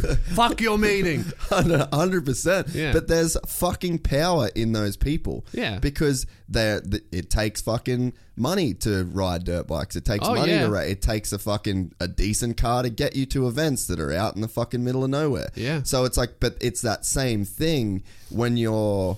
uh like the whole Trump thing. He Yeah. spoke to a group of people that were getting ignored, and Mm. America ignores anybody that's not the 1%. Yeah. And it's like, If you're not super loud, and, and those people are not super loud because they got shit They got do. fucking shit to do. They, they come home from work and they're like, I can't send 30 tweets. I'm fucked. Yeah. I want to watch TV and Dude, chill out. sure. My hands hurt. I'm not tweeting. well, and I think that's a reason why this podcast has done so well. Yeah. It's because we talk about so much different shit. Yeah. With so many different people. And this these are guys that literally like if you listen to fucking Gypsy Tales, 99 times out of 100, you work your fucking ass off. Yeah. And it's like you're not sitting on the on the fucking internet, you're not Yeah. Reading Google Trends, you're not hmm. fucking talking at you know, like lunch about whatever the fuck bullshit's Yeah. going on. So I think like it, it is like a similar sort of thing that that happens is like you You cannot. So what you're saying is all your listeners are bigots. All I'm saying is I'm running for. I'm running for. I'm going to be the prime minister in Yeah. 2020. Yeah. Whatever the fuck. Fuck yeah, you will win. You'll win, and everyone will just start doing like Burnouts and shit. and. Oh, it's fucking funny. That's a meme. Yeah. Uh, but like there is, I think people, people want to play to a like the the ideal audience. They want to be like the perfect idealists and person. elitists, and Yeah. like that. There's a that's a fucking thing. Narrow audience. hundred percent. Because guess what? No cunt's perfect. No. And I think that that was what happened, or it's what happens in a lot of elections Mm. and popularity contests is people want to look cool or they Yeah. want to represent like the idealistic Yeah. Mm. view of a person and it's like the fuck that you're missing the mark because like whatever people have the time to say that they're Yeah. the perfect person and if they they're putting the front out to Yeah. even be visible in that kind of format mm. it's like they're not actually doing anything the real motherfuckers are the ones that that like you said they don't have time to make noise they got No. fucking kids they're barely making their rent or they're Yeah. fucking running a business or they don't give a fuck and i found that in america all of the people that would everywhere you went dude for that election deal was Yeah. just like people talking about the election and i'm Yeah. just like the fuck I don't have time. Like Yeah. I literally don't have time. know, it was- I'm it was only crazy. I'm only getting this information Yeah. from you who like this is now your sport. Yeah. You're watching this like Yeah. the fucking NFL draft. Man, I was. It was the most entertaining shit ever. I thought it was funny. The the presidential debates I cannot wait for because watching Trump like just just bully people. Just big dick energy yeah, people. just like alpha energy, Yeah. the fuck out of everyone. He was like, he was doing stand up. Like Pretty there were a lot of elements of comedy and and in that, and he he just he just fucking like just walked over everyone. Like the debate he had with Hillary Clinton, where he, I can't remember exactly what he said. He said was something like. Hillary was going, she, I, this man cannot be president. He goes, yeah, because if I was, you'd be locked up. Yeah, lock And the up. whole Lock crowd her just up. laughs. Yeah. I was like, that's a fucking great punchline. That was like me dealing with a heckler. Yeah. They they throw something at me, and I po- point out their shorts, and the crowd goes, "Whoa! If I got him!" Like that was stand up. That Yeah. a little flash of like comedy, and that's why he, and that's why he's going to win again. fucking oath. Also, because when I saw him win, I was like, well, two things are going to happen with the opposition. Either they're going to they're going to recognize their mistake and be like, oh fuck, I guess it turns out you can't bully the working class and you can't call like like 40% of the population deplorable. You can't say if you agree with this man you're a bad person. That's not going to convince anyone. Even if you are right, even if you have the facts on your side, if two if I'm saying 2 plus 2 is 4, you're saying it's 5 and I go and my my way of convincing you is going if you think it's 5, you're a fucking cunt racist. Yeah. You're going to go, "Oh, well, I'm I not."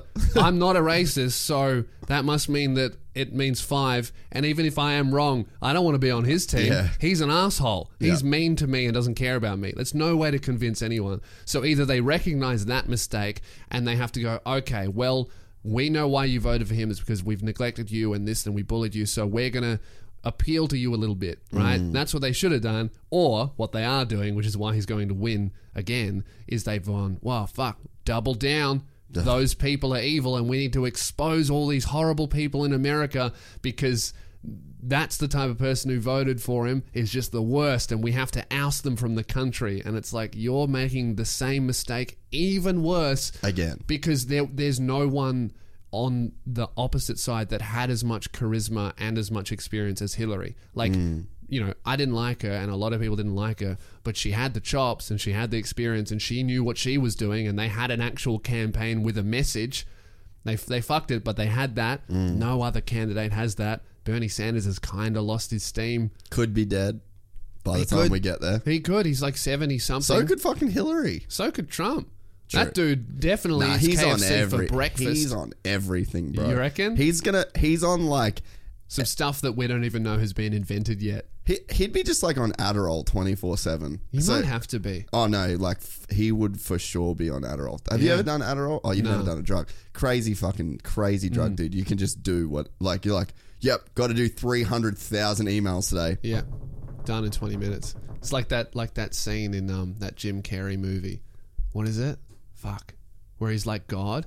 Bruce Almighty. Oh, yeah, And he yeah. just like gets the best coffee ever and he just like sends an email to everyone in the world in like 20 minutes. That's Adderall. That's Adderall, pretty Yeah. much. The thing with Hillary and what they did was Yeah. they basically tried not to lose, mm. and Trump tried to win. Yeah. That's yeah, a- true. that's like they a- didn't take enough risks, which is a strategy. They were like, oh, wait, wait- it's like tennis. Like the, the one of the most popular strategies is wait until the other person fucks up. And if you're going against Trump, he could say the wrong thing and make people go, oh, hang on a second, that's fucked, and then lose everyone. That's totally something that could happen, Mm. and that that is a strategy, but he didn't. I just I don't even know that he I don't even know that you can fuck up. Like really, Mm. Maybe. unless you he fucked a porn star. I mean, yeah, That he, come out. He fucked a porn star. The the pussy He- grab thing. Yeah, like what? I thought that was pretty fucked. what? Well, what? What would lose? You, you know Yeah, what I mean? Like, true. what's the thing? And it's like after you see that many things, that you go like, oh, okay, people really don't give a fuck. You know what I think it was? It was by the time that pussy grab and the porn star thing came out, which were two legitimate issues, I think that that you could have used against it. By the time that came out, Does anyone really give a fuck about a dude fucking a porn star? no, I guess not. You know what religious people in America do? Cheating on your wife. It's not so much fucking a porn star. Mm. Yeah, but- cheating on your wife. But maybe that only. Maybe that's done. Maybe there's not I was enough gonna say, people. like, I feel like it's so rampant Yeah. over there. Like, I just, I just think people's moral compasses are Yeah. so fucked up these maybe it days. doesn't matter anymore. It used to. Yeah, I just don't like. I just don't know if you were to see something wrong that was Yeah. Hmm. like a sackable offense, let's say, then it's fucking been there. Like, what else could he do? Yeah, I think by the time the actual, uh, like the actual criticizable, definitely, or at least, Locker room talk. yeah, That yeah, was the best call ever. Yeah. Like that's probably But it is thing. true. He had comebacks for it all too. yeah. I mean, it ca- it came down to that thing of like his base of like the working class, like you know that's where I come from. My parents are, are from that. They're like they they are working class people. I didn't come from money. So I when he said that and he got caught on on camera filming saying that, I was like. I've heard worse. Oh, I've heard way I've worse. I've said said worse, worse. yeah. I've said worse, and when I know it's being filmed. yeah. Uh, so like that to a stranger is like, yeah. I mean, I get he was he was using a comedic exaggeration. Yeah, it's hyperbole. You don't actually grab women by the pussy, but he understood that money and fame is attractive uh, to a lot of women, and he was saying, "Oh, it's a lot easier because it is." You know, if you have fucking money and fame and an interesting job, which he has all three, right? It's a lot easier to get a woman attracted to you. You might not find the best woman who falls for that, but it is a lot easier than the dude who mm. works in a call center. I knew. I've lived both lives. I've lived life as a call center employee with no money. Couldn't get a girl to save my life. And I've lived life as the comedian with like this perception of success and Yeah. and it's you know you do have girls hitting on you which has never happened in my fucking life i know what i look like never in my life has it happened until they go oh you're a comedian with this fucking thing what it's like there's an attractive energy about it Yeah. and he was just using comedic exaggeration That and shit- got caught That shit like can't be undersold too for the person that could sit on their high horse and be like, "Well, Yeah. should, shouldn't be like that." Yeah. And it's like, okay, here's the thing. So let's just put it in like super primal fucking terminology. Mm. Here's this guy that's got a bunch of people around his campfire laughing. And he's got the nicest fucking animal hides draped around him, and he's got meat carcasses lined up. that's all- just a around- safe bet yeah, it's like I'm a fuck that dude. yeah That's literally the same thing that Just you- makes sense. that you're describing. So Yeah. and but there is people that would have that moral high horse to be like, well, you know, that shouldn't be the way that it is, and that girl's the, and it's like mm, that girl's just a fucking chick that is Yeah. her ultimate goal on planet Earth is to fuck and reproduce and bear healthy offspring. that That's a fuck fine and re- plan. like that, but that's like a biological thing. Yeah. That's like a an, a strategy that is Yeah. inside us that has certain underpinnings that, conquer reproduce die but it's fine because i made kids and they're set up because we took everything from everyone else. Yeah, and they like- won't be able to get it back. Yeah. And like, should that be the way the world is? Maybe not, but that's what it is. That's also like in every every species on the planet. Yeah. That's just how the fucking shit works. That's why I've like with in coming back to stand up comedy. That's why I've I've like I've always loved doing like dark stuff, not not worrying about offending people because it's like I mean, yeah, I could joke about something and people would be like, "Oh, that's fucked." I'm like, "Yeah, but it's also real." It's also funny. And it's, yeah, and it's and it's funny. It's like, "Oh, you shouldn't you shouldn't make fun of like, you know, Catholic priests fucking kids." And it's like, "Well, I can't do anything about it, and you're not doing anything about it, right? Uh, what I can do though is talk about it in my way as a comedian, make people laugh about it, and then make people go, maybe we should do something. Maybe that is real. That's all I can do. Right? I if I threw myself running a 20 year campaign to take every pedophile out of the Catholic Church, I don't know what I'm doing. I'm going to fail. There are other people doing that and are doing a much better job, and I've got no chance of doing better than them. What I can do, however, is bring it into the consciousness of people by hmm. joking about it. And just because I'm joking about it doesn't mean I think the act is funny. I do. I do a joke. It's on my YouTube channel about the the accident that happened at Dreamworld. Hmm. Right.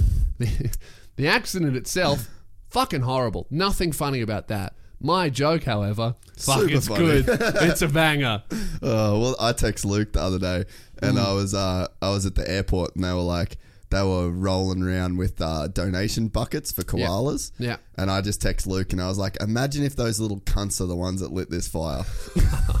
it's like that's Yeah. fucked up. Yeah. like it's super fucked up. But what else are you gonna do? But it's like I don't know. You say that as a comedian, like that's a bit. It's funny. Like, geez, koalas really seem to have fucking profited from this Hmm. whole deal. Like, there's probably more money than koalas are ever going to be able to spend. It's a big scam. Maybe they lit the fires. Maybe they'll be better off. You know, You Fucking know? hope they will. Koalas were like close to being endangered. Now they've got millions of dollars. Millions of dollars to All it, ensure. all it took was was one roasted guy called Lewis.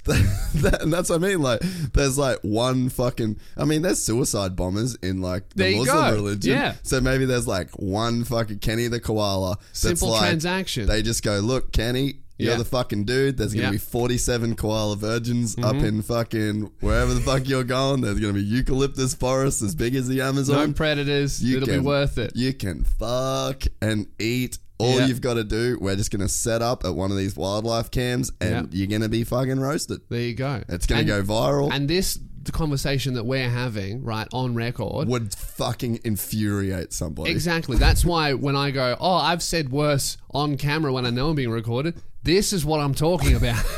Because there's going to be a lot of people that aren't happy about this. Like, oh, I watched the video and it made me sad. It's like, yeah, so did I. I ma- it made me sad too. And then I put some money in, all right? So I paid my 10 bucks to those fucking hairy cunts. I will joke about them. Oh, just fucking imagine if there's just like one insanely charismatic koala Hitler version type Yeah. dude, you know, that just like just worked these little fuckers up into a frenzy. Yeah. And he's like he's like, they will blame the global warming. They will never blame us. the conditions are right. We We shall blame it all on people who did not watch Greta Thunberg's speech. the time is now. Never again will we get such fiery conditions. oh, we're fucked up. yeah. But yeah, people get pissed off about that. But there might be someone that listened to that and went, hmm, I haven't really given those cunts any money yet. Maybe, I, should. Maybe I should Yeah. give them. So if you laughed, minimum two bucks for the koalas. yeah, two bucks. That's the it. price of Two- admission. Or the fact that they fucking did kill it. Maybe give some money to some other shit. There's like people that got burned. Okay, how about this? I've changed it. If you enjoyed that, buy a T-shirt from my website. Fuck those furry cunts. And then wear it next time you get a photo with a koala. There you go. Done. Solved. How the fuck did we get there? I don't know. I think we're talking about the election and why he's going to win again. He's gonna win again. Oh, for sure. I kind of hope he does. It's like it was just It literally. will almost teach everyone a lesson of like you didn't learn, so have it again. Although, although what is a little bit scary is him is the only thing that makes me a little bit worried is when he jokes about maybe I won't leave office, and everyone goes ha ha ha because he would never do that, right? Because that's so true. that's how you start a dictatorship, yeah. And he's like, yeah, I would never do it. Wink. Uh, me and me and old Putin, we've been uh, Yeah. we've been getting pretty tight over the next four years. We might just team that's up. what Putin did. Putin got voted in, and he was like, "You know what? This chair is comfy as fuck. I'm doing a good job, so I reckon I'm going to hang around." And then one journalist was like, uh, "Actually, Mr. Putin, that's You- illegal." And then you he killed can't. himself in front of everyone while saying, "I'm not suicidal. I, I would never kill myself." That's fucking what happened. Yeah. like it's fucking gnarly. Oh yeah, that shit happens like in broad daylight. I remember like the footage of- it came. I think it was North Korea. Again, I'm getting the vibe right on this one, not the specifics. I think it was North Korea. Probably wasn't South Korea. No, I don't think so. But at an airport, there was a there was a guy. I don't know if I think he may have been a journalist or he I, he was talking out against North Korea. I think. But anyway, I know this. Some person walks up to him at the airport and just rubs his face like this down his face. Puts some chemical on his face, and then he goes, "Oh, what the fuck's on my face?" And then he died in half an hour. They just put something on his face that was poison, washed their hands, ran away, and this dude that was like a vocal critic of, I think, North Korea just dies at the airport Wow. murder because Straight. he was saying the wrong things. Fuck. That shit happens. Well, have you seen the videos of dudes getting shot trying to fucking jump the the grid essentially from like North and South Korea? Yeah, Hectic. Crazy. Can you imagine, poor imagine? bastards. Can you imagine how fucked up Yeah. your life is Yeah, if you want to leave? It's like you're not only fucking risking yourself getting shot. Yeah. but you know family. Mm-hmm. that as soon as you cross that border and they fucking know it's you and they didn't kill you, they're gonna go and they're gonna kill your fucking family. yeah. Like they know that's gonna that happens. Yeah, how fucked would your life be? yeah. Sorry, mum. I want to use the internet. All we can get is hentai, yeah, dude. That, like that's a fucking. That's real. That's a a gnarly reality. That's a gnarly way to live your life. Mm. He- Like, I've had bad days. yeah. Not that bad. Not kill mum and dad bad days though. Nah, but like, my bad days feel bad. Yeah. What the fuck does that feel like? I know it's it's all yeah, it's all relative. It's like you you, you kind of get caught in that that headspace of like, oh, you know, grandma died, but uh, it wasn't my whole family getting murdered over a tweet, so I can't complain. You know, Isn't it like weird then that you can feel so sad when someone dies Yeah. in Australia Yeah. that had a fucking dope life? they killed it.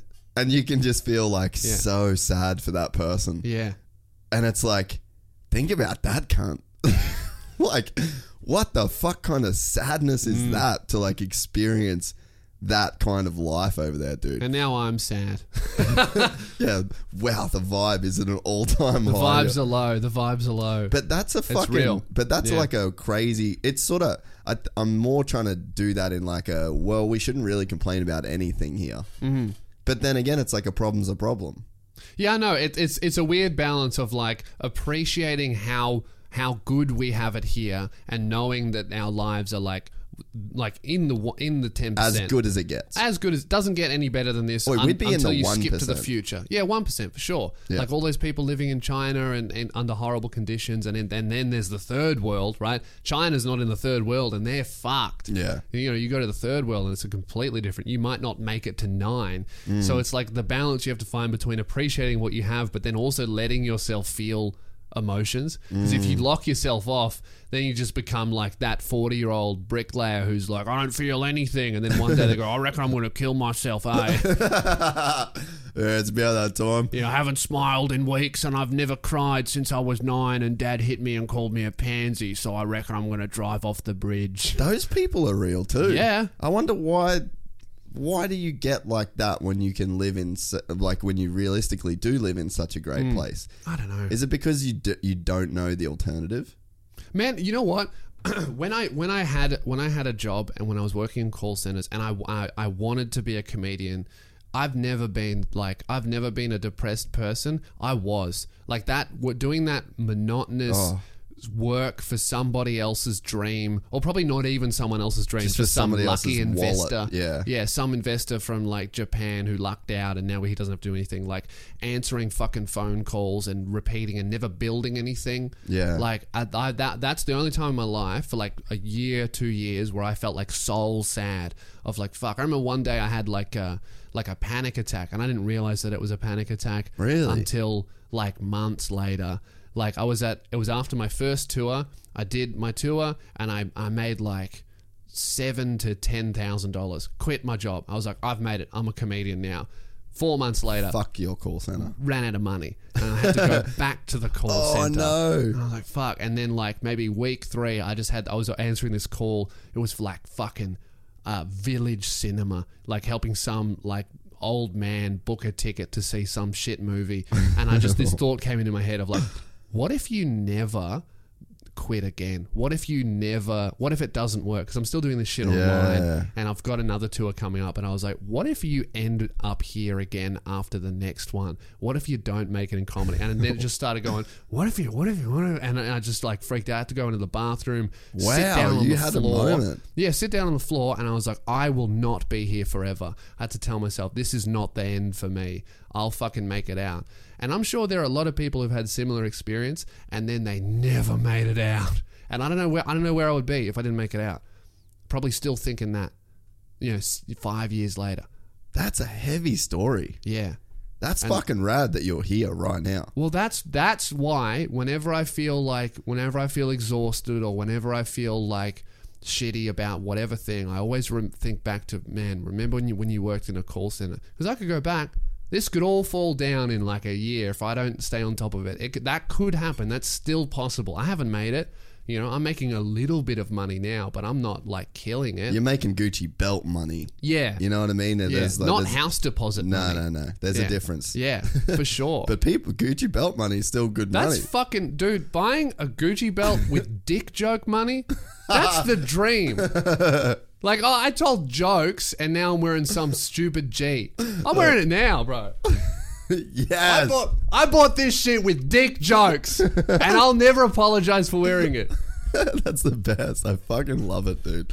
But there, you're right, man. There's people that just fucking they never made it out. Yeah. Their fucking soul just gets sucked out of their fucking their out of their body. Yeah. But it's it is But I was in a particularly unfulfilling job. Like my dad, he's a carpenter, and he gets to go to work every day and build a house. you see something. you see a- yeah. a, result like like Yeah. at least that you're like working towards a goal and Mm. you build something and then at the end like i think it's i think it's the coolest fucking thing this is why i love like this is why i hate people that talk shit on the working class and tradies and all that kind of stuff because they build the world Mm-hmm. like i'll drive around with my dad he's been doing it since he was like 16 and and he'll just point out built that one, built that one. I did the roof on that one. I renovated the gate mm. there, and and like you know, he's leaving his mark on the world, mm. and I think that's the coolest shit ever. Like to just just be building things. Mm. Whereas when I worked in the call center, there was no goal. It was just spinning in circles, and like I need to answer three hundred calls today, and not really fix anyone's problem, and it's over fucking movie tickets. Or I worked at a bank one, and it was all like bullshit, not achieving anything, and they would put impossible goals in on purpose, like KPIs, key performance indicators. Like mm. you have to solve an issue within this many seconds, and then we would achieve that, and then it'd be like, all right, the new KPI is slightly harder, and it's like, what am I doing? What Yeah, am I what's the building? point? Yeah. Nothing. It's it, it was that's that like there are there are unfulfilling jobs and then there are fulfilling jobs because I don't want to sound like oh man if you have a job you're a yeah. failure Yeah. there's a difference there's Yeah. like you can have fulfilling work and and and you can have spinning around in a circle Yeah, totally. helping old people book tickets to fucking It's funny Avengers. that it's it's funny that um, sometimes the most underappreciated jobs are like the most important. Mm. Yeah. If- like how many times have you gotten mad at like a truck driver? Yeah But it's like you like milk. yeah literally do you like Do food you do you like food? yeah Do you like all the shit paper that Yeah. you wipe your ass with? Yeah. because it comes That's on a truck. Like, and I always because some truckies drive like. Do you like speed? Because they're the number one customer. Huh? Do you like cocaine? Because keeping that economy going? absolutely. But that's such an underappreciated Yeah. thing. Like the most, the instantly what people would think of when you hear about a truckie, Mm. you would think of like that fucking cunt is always up my ass or cutting Yeah. you off or driving. But it's like you want to talk about KPIs. Them motherfuckers have some crazy Yeah, I've got a friend who's a truck driver, and it's like eighteen-hour days, Crazy shit like, by yourself. loading and unloading shit all day, every day. And they make a lot of money, but that- but when the fuck do they spend it? They come home. Like I see him, he comes home and he's like, "Oh, I'm," and he just passes out. You want to go out? You want to Yeah. go out tonight, No. man? Nah, man. I gotta get back in the truck. Yeah. When in a week, but I gotta sleep till then. Yeah, but like they're the most under yeah, appreciated things. But it's like that is like a, a. I guess that's not like a fulfilling job though. Mm. I don't know whether you could feel. I'm sure some people find. I'm, yeah, I'm sure find there's solace in it. There's some stuff, but I think that the future. This is like my theory on the future Yeah. that I think should happen. Mm. AI and automation is going to be like the future. Yeah. I feel like there needs to be some kind of like whether it's unions or whatever it is, they own a share in the robotics company. Yeah. So basically, like, let's say you've worked at, we'll just use Ford for an example. Yeah. And you're a guy that is on the production line at Ford. You go into some kind of like union fund or pool Yeah. that invests in the robots that take your job. Yeah, So basically, as the robots get better and the pr- productivity increases, Yeah. your shares in that productivity go you slowly replace yourself. You re- yeah. rather than getting replaced by and then you've got nothing. dude with a wallet. Yeah. Yeah. So I feel like that is the future. Let me tell you, that's not the future. That's what should happen. Yeah, that's yeah, what yeah. should be the future for sure. But Yeah. you know it's going to be some cunt with a giant wallet going like, "All right, so you're fired tomorrow because I would like 30% extra money for no reason. Can't spend it. I'll die before it'll be gone, but fuck you." That's how it works, Yeah. dude. But like, I think that the whole AI automation thing Mm. is going to be such a massive, massive problem. It's gonna that change it's the gonna world. it's gonna be too undeniable. Like you, there Yeah. will have to be laws around that shit Mm. because you. That's literally the alternative is to go. Hey boys, Mm. fucking kill a job over the last 276 years of the Ford Motor Corporation. Yeah. See See ya. Yeah. Well, Wouldn't that's wanna be ya. It's happening. Like like there's this company that uh they've it's called Fastbrick Robotics and it builds a brick house. It's an arm. And it just builds a brick house in a Ah. day. yeah. And it just goes and it's better than a bricklayer. It's faster. You don't have to pay it as much. You just plug it in and it just builds a house in a fucking day. Doesn't sleep, just builds a And house. it doesn't yell out at any fucking hot chicks when they walk past and say inappropriate shit. Yeah, it doesn't have an ass crack hanging out. like, how can you compete with that, Darren? You know, so it's it's it's a huge problem. Like, thank fuck, uh, I'm a comedian. You can't really replace that. Yeah. Well, not yet, anyway.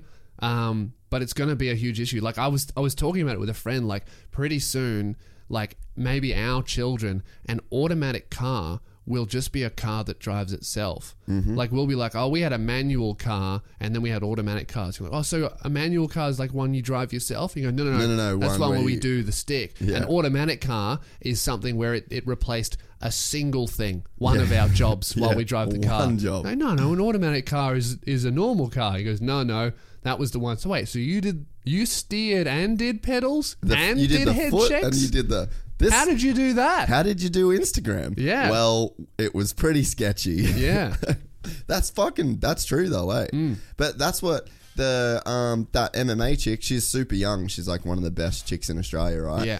22. Yeah. And she was talking about social media and we're talking about like screen times and shit. Yeah. Because she had no notifications on. And I was like, you're too famous to have notifications on your fucking phone. Like, yeah. I think you need to clip that. And she was like, oh, you know, like I've just always had Yeah, a What's my screen time? Probably huge. Mine's bad today because I've been working on that new database. So I'm just like constantly fucking trying to figure it out. I can't remember how to check. I've got an hour on Instagram. That's all I give myself a day. yeah, even- it's probably ridiculous. It's usually like six hours. You can just swipe across, Oh, like yeah. when Oh, you go right. to the home screen. Yeah, I was trying to work out how to do it. Let's let's compare screen times. Oh, mine's sad today, but it's working. I'm Oh, two hours. That's pr- that's fucking great for me. Four- I'm four thirty three. yes, that's what I would normally be at. at Yeah, time. today's been an abnormal day for me because Although i I've been I'm editing, so I'm the- still looking at a screen, aren't I? Ah, yeah, yeah, Yeah. yeah, I'm at a screen pretty much all day, basically. I want to get those those uh, blue light blocking glasses. I'll get you a hookup with that. yeah, Va- sick. Valley Eyewear. Shout out to yeah, them. are they are they good? Do they actually make a difference? Uh, my brother's got them. I just use these ones because Yeah. I actually need them to see. Yeah, But um, yeah, Maddie thinks they work all right. cool. Yeah, I, I want to try them out. I feel like they probably would work. Yeah, be that fucking wanker hipster in a cafe that's wearing glasses, doesn't need them. He goes, "Oh, do you have glasses?" I'm like, "Oh no, it's because I'm writing a play." it's about self-loathing. Yeah. no, well, uh, yeah. So she was saying that, um, like she's just never not had a phone. Mm. She can't remember her life without a phone, and I can remember my life without a phone. Yeah, me too. And I was, And I'm only 25. yeah, That's a very, very new thing. Yeah, phones came into my life. How old are you? uh, 31. Yeah, so you would have even more life. Yeah, like so I was life like- living yeah. with no phone. 16, I think. or 15 when I got a phone. I might have been the same age. Yeah, okay. And and even then, it But wasn't it wasn't touchscreen a shit. Yeah, so mine It's like, like a burner phone. Yeah, well, I didn't get my. I, I think my first real phone would have Mm. been when the iPhone come out. I would have Yeah. got an iPhone probably two years after it, but I didn't. I don't reckon I started using phones like gnarly until maybe 2014. Yeah. I didn't really do Instagram or any Yeah. of of that kind of stuff. Yeah, it's probably around the same time. Oh, But- maybe a bit earlier. 20, 2013 is when I started taking it serious. Because 2012, I was just fucking around. And then 2013, I was like, oh, I need to make this a thing. Yeah. And then uh, I stopped seeing sunlight and sunrises. and instead, I just saw notifications. It's fucking bad, man. Yeah. It's so more and more I'm noticing it because n- when I I feel like I had a choice before. Yeah. You don't. And you now have to I don't have a choice. to exist in the world. Especially like my thing, because you probably struggle with it too. Like, like using Facebook and Instagram. It's like when am I always struggle? Like when am I using it for work, and when am I just scrolling through it and wasting time? Because I have to use it for work. And sometimes I'm like, well, I need to scroll because I need to know what's Yeah. going on so I can make fun of it and write jokes. But but sometimes I'm like, am I actually fucking doing anything on this shithole, or am I just scrolling doing nothing? And I ninety percent of the time I'm like, oh, I'm doing nothing. I'm looking at tits and pranks. Yeah. Well, I've stopped basically using a personal account. Like I don't I don't use one now, and that's what Luke was tripping out. He's like, "Dude, you need to be using a personal account." I was like, "I'm kind of drawing the line. Yeah. Like I just don't want to have a personal. Oh, so you account." got Gypsy Tales, but you don't have your account. Yeah, so I've got a personal account, but Yeah. I got to a point where I got to a point where s- a lot of people started adding it that I would recognize from the podcast, and Mm. Yeah. it wasn't like oh like no fuck them. Like I just No, so wanted you don't want to deal with it. I hate. I just wanted a thing that was Yeah. like my old life yeah. in a way. Yeah. You know, I was like, these are people that I've accumulated. It's only a few thousand people. You know their like- intentions, Before- basically. yeah. Because that's that's something that, that I struggle with is new people. It's like Mm. because you know, it's it goes back to that thing of like I never got hit on in my life. Mm-hmm. The girls were never interested in me until this. So so now I'm like, well, if girls have changed, what about everybody else? Yeah. Like now you have to be like wary of of like all the new people that come in. It's like I'm fucking do you like me or do you want something Mm-hmm. and it's it's a hard thing so that's why i'm i'm like oh, i've got my old people i got my people from fucking That's why you see that shit. taking up Yeah. you know that's why i like luke you know we started together uh, before we had anything and, and he had nothing to give me i just appreciated hanging out with him and And having a mate that was into the friend- same thing. Yeah. yeah, to learn comedy, learn stand up with, and and and now we're we're we've both you know making something of it. Yeah. It's like now I know that I can definitely trust that guy because he was hanging out with me when I was a piece of shit, and so Yeah. was I. Yeah. Whereas the other people are like, oh fuck, what does this cunt want? Yeah. No, it's so true. Hmm. Uh, uh, and I wanted something that I, because you can feel, you feel a shift in like the way that shit, just how your life is. Yeah. And I just wanted something where I was like, okay, this is like, that's my old life. I feel like if Yeah. ever, if I, for whatever reason, want to like stop, and I, I don't know, maybe it sounds retarded. To think like, well, I'm just gonna go back to my old life, and like what triggers that is an Instagram account. Yeah. But I just feel like they were people that, for whatever reason, Yeah. found out about because I don't know those fucking few thousand people, Yeah. obviously. Yeah. But it's like they come into contact with me before I started putting myself Yeah. out there and I guess looking for it Mm. in a way, you know. But yeah, it was just like, yeah, it was a weird moment where I was like, I'm spending too much time on this thing. Yeah. And if if that started, if the personal side of it started getting bigger, Yeah. then it's like then that's Double. two things that you've Yeah. got to manage. And I Mm-hmm. was like, I don't even. And again, I think you notice it when it's like Instagram was a luxury. Yeah. Now it's a necessity. Necessity, yeah. and it's like I can, and now that's why I'm trying to do all this automation shit and just try and like spend as less time as possible. Mm. All I do every day is post. I've crazy, got eh? Facebook, Instagram, Instagram stories, Snapchat stories, YouTube. YouTube just added fucking stories. Uh, and I don't I've- think I can do that yet. uh, yeah, only, you can only do it if you have a certain amount of subscribers. Yeah. But now I'm like, if I got a story like, oh, hey guys, come and see a show, it's like, open up Snapchat, hey guys, come see Instagram, hey, fucking see me YouTube. and then by the time I get to YouTube, I'm like, yeah, fuck you.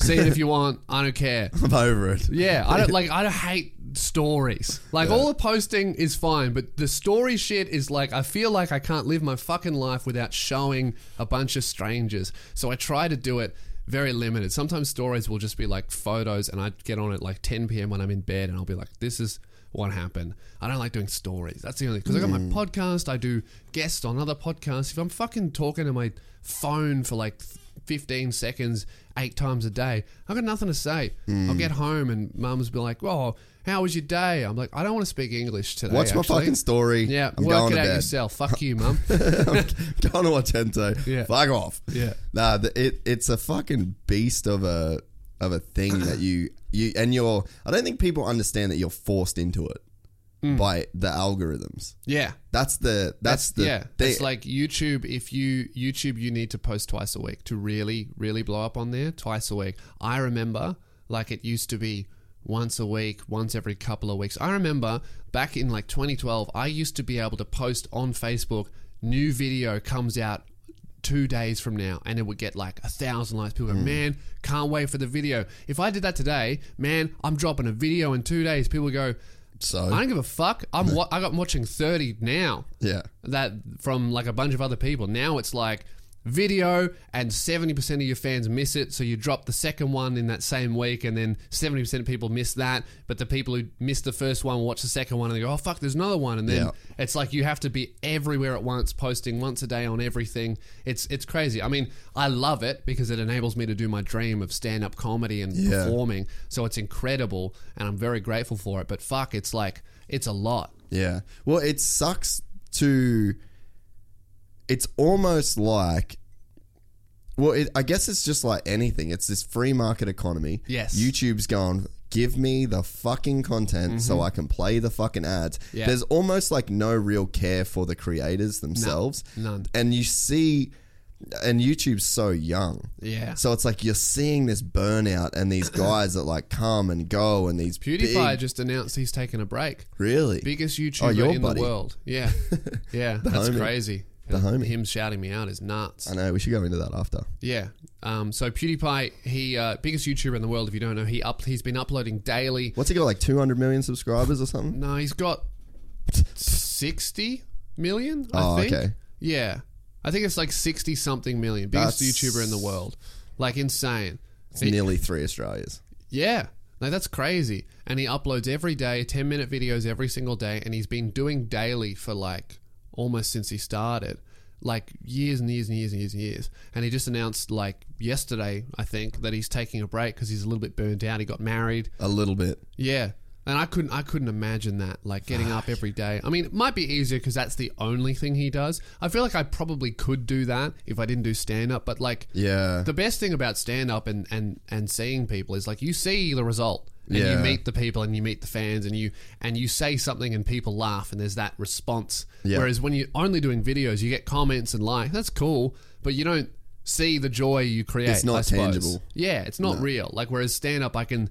I can I can look out to you know Brisbane. I did 450 people, and I go. I just made 450 people laugh for an hour. That's fucking. That's a good thing that Yeah. I put into the world. Yeah. I mean, it was about a lot of horrible It things. was. I spoke hateful shit. Yeah. But we collectively loved it. Yeah. yeah. But that that whole um like I guess like creator burnout thing because it's like basically if you don't do this, Yeah. you don't get seen. Like we put out. Fuck. You all good there, bro? Yeah, that was that was terrifying. Sounded like a gargoyle came in. It was just your dog coughing up something, What have you been fucking licking, bro? dude. Um, yeah, so we put out a video in 2012. Yeah. That was a four, five minute moto. It was moto porn, basically. Yeah. But it was like one of the best videos ever done in Sweet. moto ever. Awesome. Put it up. I had probably 2,000 subscribers on the channel. Mm-hmm. That was with the team that I worked for. So, like, that's me and Jay, the dude that owned the fucking motocross team. Yeah. Like, creating the account. We got a couple of, you know, maybe not even, man. Like, it probably wasn't even 2,000. Just like a bunch of engine nerds. basically. Yeah. That video got a million views in a week Crazy. in 2012. And that in 2012, that's like unbelievable. But you couldn't do that now with like under 2,000 subscribers. Like, it Yeah. wouldn't happen. It was purely just So it because. would be so insanely rare for that to happen. It could. now. It couldn't. You unless Hmm. it was like some kind of like freak viral deal.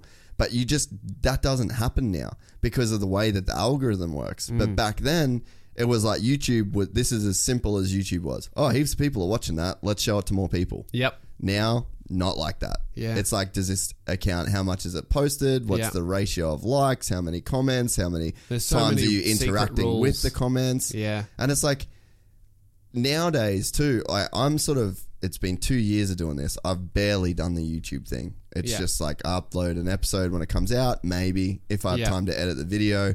The biggest thing I probably put effort into is Instagram, and then the actual Instagram's just good. the iTunes feed itself. My priority is stand up, but in terms of online, it's my YouTube for me. Yeah. But, but I genuinely love YouTube. Like I love watching it. Yeah, I, I am the same. Yeah. Yeah. But it's just the effort that it It's takes. hard. It's def- YouTube is definitely the hardest one, Mm. but I also think that it's the most rewarding, other than podcasts. yeah. But podcasts don't really make money. I would say, in terms of money and also fans, YouTube is the hardest but the most rewarding. What's the most like? What's the rewarding stuff out of it? Because I haven't really hit the rewarding thing. All I get is like shit comments on YouTube. it's basically, it's the best. It's in terms of money. It they've YouTube has figured out the best monetization system, Ah, yeah. and it's not very good. No, but it oh, is the best. make shit. It is the best of them out there. Like Facebook just did monetization, but it's dog shit. Yeah. and Facebook's dead in the water anyway. They did it too late. eh? Facebook is the death of Facebook has happened so rapidly. Like in the last two years, Facebook, it's crazy to me. Facebook used to be my number one priority. If I get big on Facebook, I'll make it. And that, and and I used to post anything and it would get thousands of likes. Like it was really engaged, and then they kept changing it, kept changing it, kept changing it, and now like. I think on there I have 110,000 likes. I'll post something and it will get 30 likes. Like people don't even use it. And I don't think it's because that's a bad post. I think that people aren't even on there or, or when they are on there, like me, when I scroll through Facebook, I'm like, what am I doing? Why am I on this app? Closed. I don't have Facebook app on my phone. yeah. I literally don't use it. People it. just have Messenger. I don't post to it. Yeah, Yeah. I have. The only reason I have a Facebook account is for Messenger. I Mm. Yeah. don't. I don't have. I, I'm on private. I don't take any friend requests. I don't. I don't even look at friend requests. Me neither. I don't give. Yeah. The sickest cunt in the world could have tried to follow me on Facebook. Would never know. Who cares? Still Yeah. not even going to look at it after I mention this. Yeah. Just out of curiosity. Yeah, it's just dead. It's uh But it was like so the biggest. The, behemoth. Yeah. Like you, you would have net even two years ago. Yeah. You would have never like that was when I saw this. I was like, oh, I gotta fucking do the Facebook thing, and like I've Yeah. probably made eight videos on Facebook. Yeah. Then that's why that's why I put so much effort into being on all the platforms because as shit Mm. as it is, any of them could die at any moment. YouTube could die tomorrow, and then what? If you're only on YouTube, you're fucked. Mm. Because that's like that's the scary thing, and you know YouTube is hasn't made a profit for years. That could very well happen. Amazon could start a competitor, and then it would die like that. Mm. Could just be over. You know, Amazon bought Twitch, and they got live streaming, and YouTube has no live streaming. Maybe Twitch is making Did money. YouTube, YouTube, isn't. get rid of the live streaming? No, they oh, haven't. Oh, okay. But like, it's not big at all. Nah. Like, if you want live streaming, you go to Twitch, and Mixer just started. Started up by Mi- Microsoft, a competitor. It's called Mixer. Yeah. and they're putting heaps of money into that. But whether or not that works, who knows? Or maybe it will work and it'll kill Twitch. You just have to be on. If you're in this shit, you got to be on everything and take it seriously because at any moment, Snapchat died. I was big on Snapchat. I was getting like 18, 20,000 plays on everything I put up. Bang, 2,000 cunts watch me there now. I just never saw Snapchat being big though. I did because you could because it was the the place to send photos of your dick. Yeah, and but that's what- to each other. That's what it was for, and that's what it kind of still is for. I was gonna say that's kind of still what it's for. Yeah. but there's no money in Nah. sending secret pictures and secret messages that delete themselves. Like I just didn't. Ask Sedgy Fergo. She made a few stacks. yeah, true. That's why I downloaded it. well, chi- well, I think that She needs to. She, they need it. She needs a share in that company, man. The, that the only reason everyone in like my high school downloaded that app because everyone found out, bro. There's this stripper with huge fake tits that just posts their pussy on Snapchat, and I was like, sold. I am in. I'm in. Yeah. I didn't even know that that was a thing. Yeah, it was a huge thing. She got banned, right? Oh, really? And then she started her own thing, and then she was kind of like the first like chick to you know how all those those OnlyFans girls that like Yeah. they kind of have their own private feeds and you can pay to see. I them fucking love that. post I think that's the best thing ever. that's that is great. I've never done it, but like I think that's really good. That's like taking. You've never posted the nudes of. Uh-huh. You don't have that. No, I've never subscribed. I mean, but I but I think um taking the power. Well, you've away got from five brothels around you, so yeah, it's I like don't you don't need really it. need to. Yeah. eh? I think that's cool. That's that's real hustle shit. I love that. All those I girls respect making the their own fuck money out of it because you know? the thing is that for me with that is that porn was dominated by seedy Mm-hmm. old male fucks, and they were making the racks, and, you then see, they you were see just how horrible the, the film industry is. like Imagine- all that Me Too movement. Yep. bro. I bet porn stars were watching that Me Too movement, going, "Wait, that's it? you got off light. He touched your ass and he and over clothes." Bro, that's crazy. I had to go through a gangbang and, and then halfway through I found out I wasn't getting paid. Fuck me. Actually don't. I've had enough of that. Dude, can you imagine some of the atrocities that would have Oh, gone down yeah. in, in that world? Yeah. No, like Louis C.K., Yeah. that's it. Oh, he came in front of you, not on you. That's it. Bro, have a holiday. Relax, smile a bit.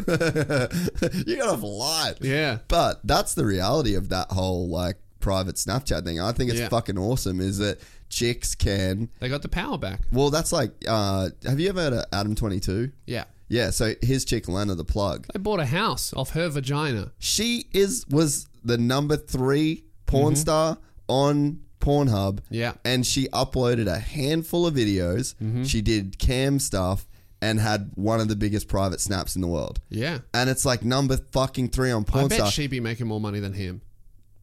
Probably. I would think. They are a fucking power couple, dude. Yeah. It is not.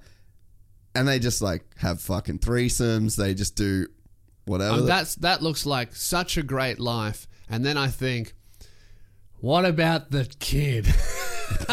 it's, a it's like great, make your money. He'll have the best life ever. He'll have every Xbox, the newest PlayStation when it comes out. He gets it day one. He'll meet all these cool rappers. But at the end of the day, he's got to go to school. And fucking Tom, who just hit puberty, was like, "I jacked off to your mum last Ah, night."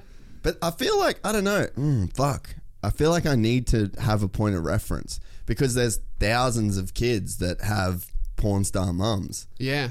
Or I don't think we're going to know what that's The like for the next 20 that. Mm. years because that's very, very new. And it's a know? very small population of people. Yeah. But you got to think even the Kardashians, man.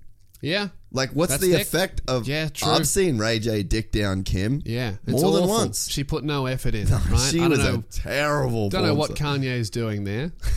she was very bad in that Yeah. scenario. yeah, Like, she really had to lift. It's like Do more. Seeing that was like, man, that's why you should never have sex with an 11 because they don't need to put in effort. They're just they're like, all right, I'm here, so that's what I'm bringing to the table. Mm-hmm. Go. yeah, And they can do that, fair enough, because they are an 11 and it's an absolute honor to share the bed with you. But, you know, lift a little bit, please. when you when you bang a chick like that, I'm speaking like I've done that. I have not, right? I've not, I'm not coming close to an 11, right? I know what, I know what I look like. Facebook likes doesn't get me up that far the ladder. Far Hey. up that the ladder. I got Can't speak English. I got two words for you, Yeah. bro. And it's gonna it's gonna change, and you're gonna fuck 11s. Yeah. It's called a Netflix special. I'm trying, I'm trying. That's it. It's not too far away. The trajectory is right. If you could plot it on a graph and say like forecasting, it's looking good. yeah, I had to crowdfund a Have special. you have you got a girlfriend now? Yeah, I do. How yeah. long you been with her? I've been with her for six years, since like Oh. 2013 or so. Yeah, so like Yeah. fuck the Netflix special. I mean, unless you I'm say good, yeah. unless you say to her like you reckon you could say like, look, No. you know, No, I wouldn't think- want to. No, I'm very, I'm very happy with her. She was here before all of that stuff, and I wouldn't be this Yeah. far with her. As much as I joke around, she's like, "That's my girl." Mm. So I'm very happy.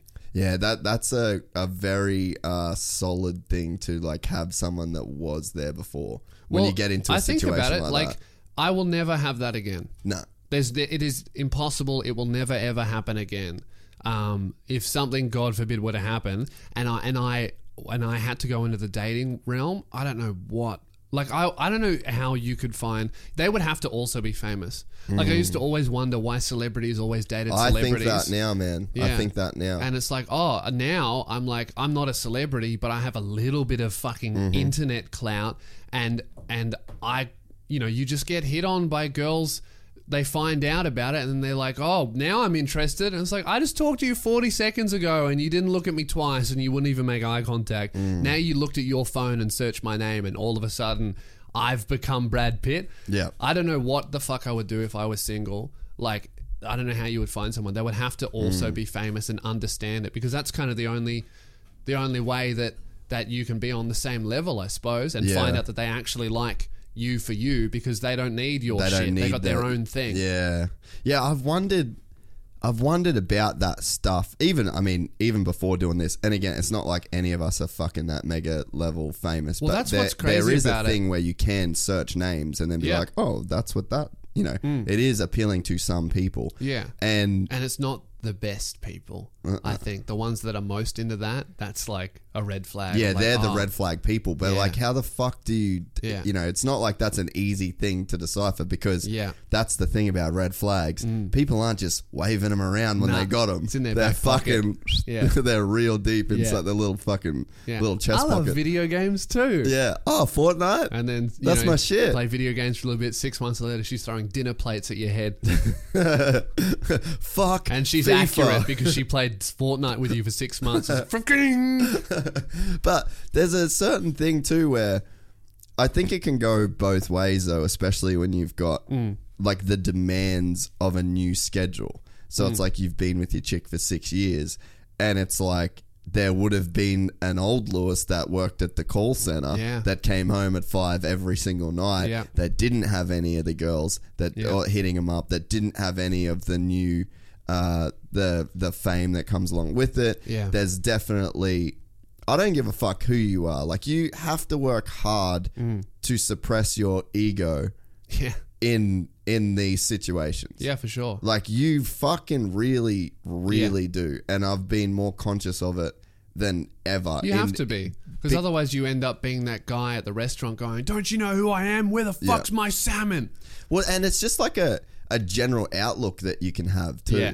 Like you can have like a really egotistical, fucked up outlook that puts yourself way before like anyone else to the point where you, need really don't you- even think about it. You kind of need a little bit of that to achieve anything. that's the fucking that's the head fuck of it it's all. like the balance between like well I, I have to it's like you can't achieve success in anything whether it's like performing or business or whatever you can't achieve something without thinking in your mind that you deserve it Mm-hmm. because you if you you can want it but you won't do anything if you don't feel like you deserve it because Mm. then you will you'll you know that's like oh well it's not for me because I, I don't deserve it and this and Mm. that but you have to like feel like you know what I fucking deserve a Netflix special Yeah. you won't get it unless you fucking think that you it should be yours yeah, the whole believe and achieve deal. yeah so but but then you have to balance that between like Being ah, a good person still. yeah, it's like just because I think I deserve success doesn't mean I am also better than other people. You got to find that balance because if you get it off, you know, maybe if you're too humble, you won't do shit. But if you're if you're not striving towards if you're striving too hard, maybe you forget about everyone and you prioritize yourself over all things and you become this selfish dude who makes it and then looks around and goes, "Guys, I did it. I fucking did it. I told you. Oh, where I where's everyone Guys? gone?" And everyone else Guys? is like, "That guy's a fucking cunt." Yeah. No, it's fucking so true. Yeah. But then to be in a relationship with a person that isn't doing those same things, that is like, that Mm. could be a, a hard sort of balance to kind of find as well, right? Yeah, well, the the thing that we kind of like this year is the most I've toured and been outside of Melbourne ever. Like, which is which is comedian in me. That's amazing. That's awesome. Boyfriend in me is like, oh, I need to spend more time with her. Yeah. It's such a hard balance to hit because it's like.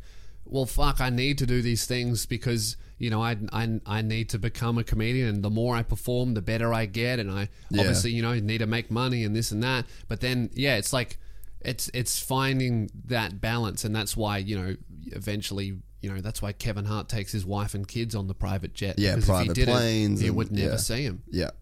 Yeah, it, it's a fucking it's such like a weird thing and then to ask somebody to have understanding Yeah. about something that they can't understand. Hmm. It's like, yeah, yeah, yeah, but I just need you to understand that although I'm away and uh, all this stuff's happening, like I'm thinking about you, or Yeah. I'd I'd rather be at home, but this is what it has Hmm. to be, and it's like you're kind of asking somebody to understand such a foreign scenario, Yeah. and then it's like, how the fuck do you get that message across? Yeah.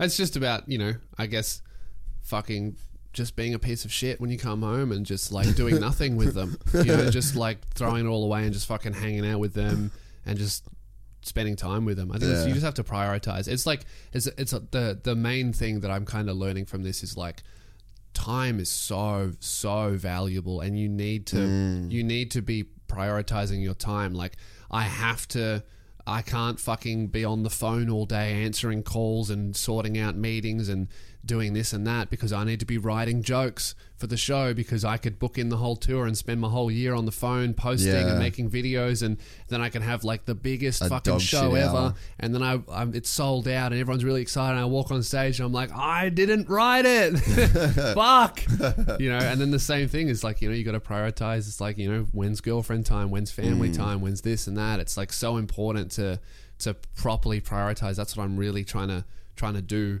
do well is like use my time properly Mm. and make sure that I that I give everything in my life that I that is important the time and anything that's not important gets no time Now I feel guilty for making you sit here through this shit. Two hour podcast. What I miss my girlfriend.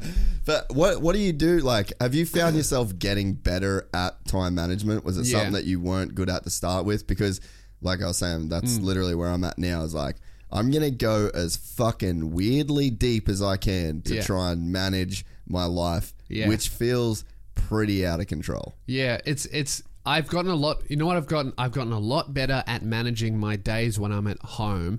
But I've but because traveling this much is super new for me. Like I did.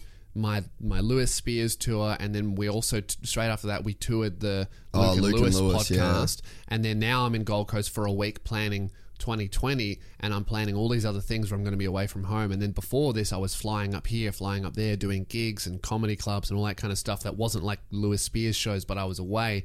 That's completely new to me. So I kind of fucked that up this year of like oh shit. My girlfriend goes hey you weren't really home for 6 months and I didn't see you. And I was like oh no shit anyway I've got a flight tomorrow so see you later Can we deal with this in 2021? yeah.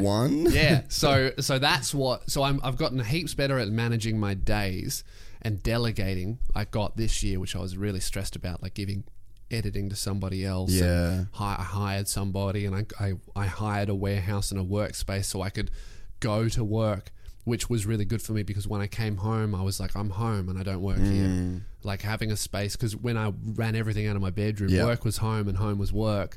And whenever You I can was, literally like type and then roll into bed, and Yeah. then get up and then type, yep, and then you, that's your fucking And it was life. like when I wasn't working at home, I felt guilty. And then when I was working at home, I wasn't being efficient because there was all this other shit around. So now I'm like, I go to work and there's only work here. And then I go home and there's only home there. And it's like a nice separation. yeah. Um, but but what but what I did mess up was like just I needed I didn't like make sure to schedule in time when I was home. Yeah. Uh, it was just like flying, flying in and out airports, this and that, just like saying yes to everything. Yeah. Like I hosted some fucking shit corporate for a big telecommunications company, and I was on stage doing this dumb thing. I can't talk about it because contracts. Yeah. And I remember thinking like, what the fuck am I doing? This isn't stand up. This is for this is for like Telstra. Yeah. It wasn't for Telstra. This is to entertain like Telstra fucking employees. What am I doing?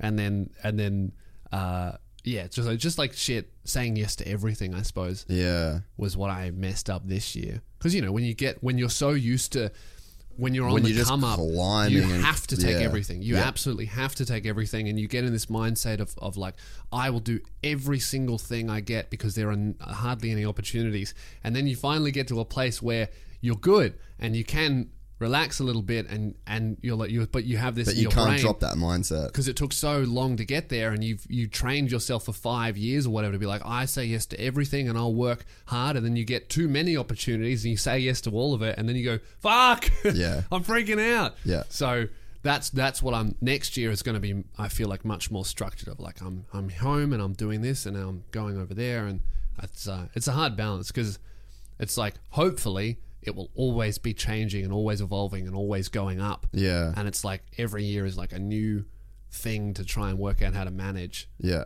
Yeah, well that's what I I've been I call it new busy. Yeah. I feel like you get a handle on shit.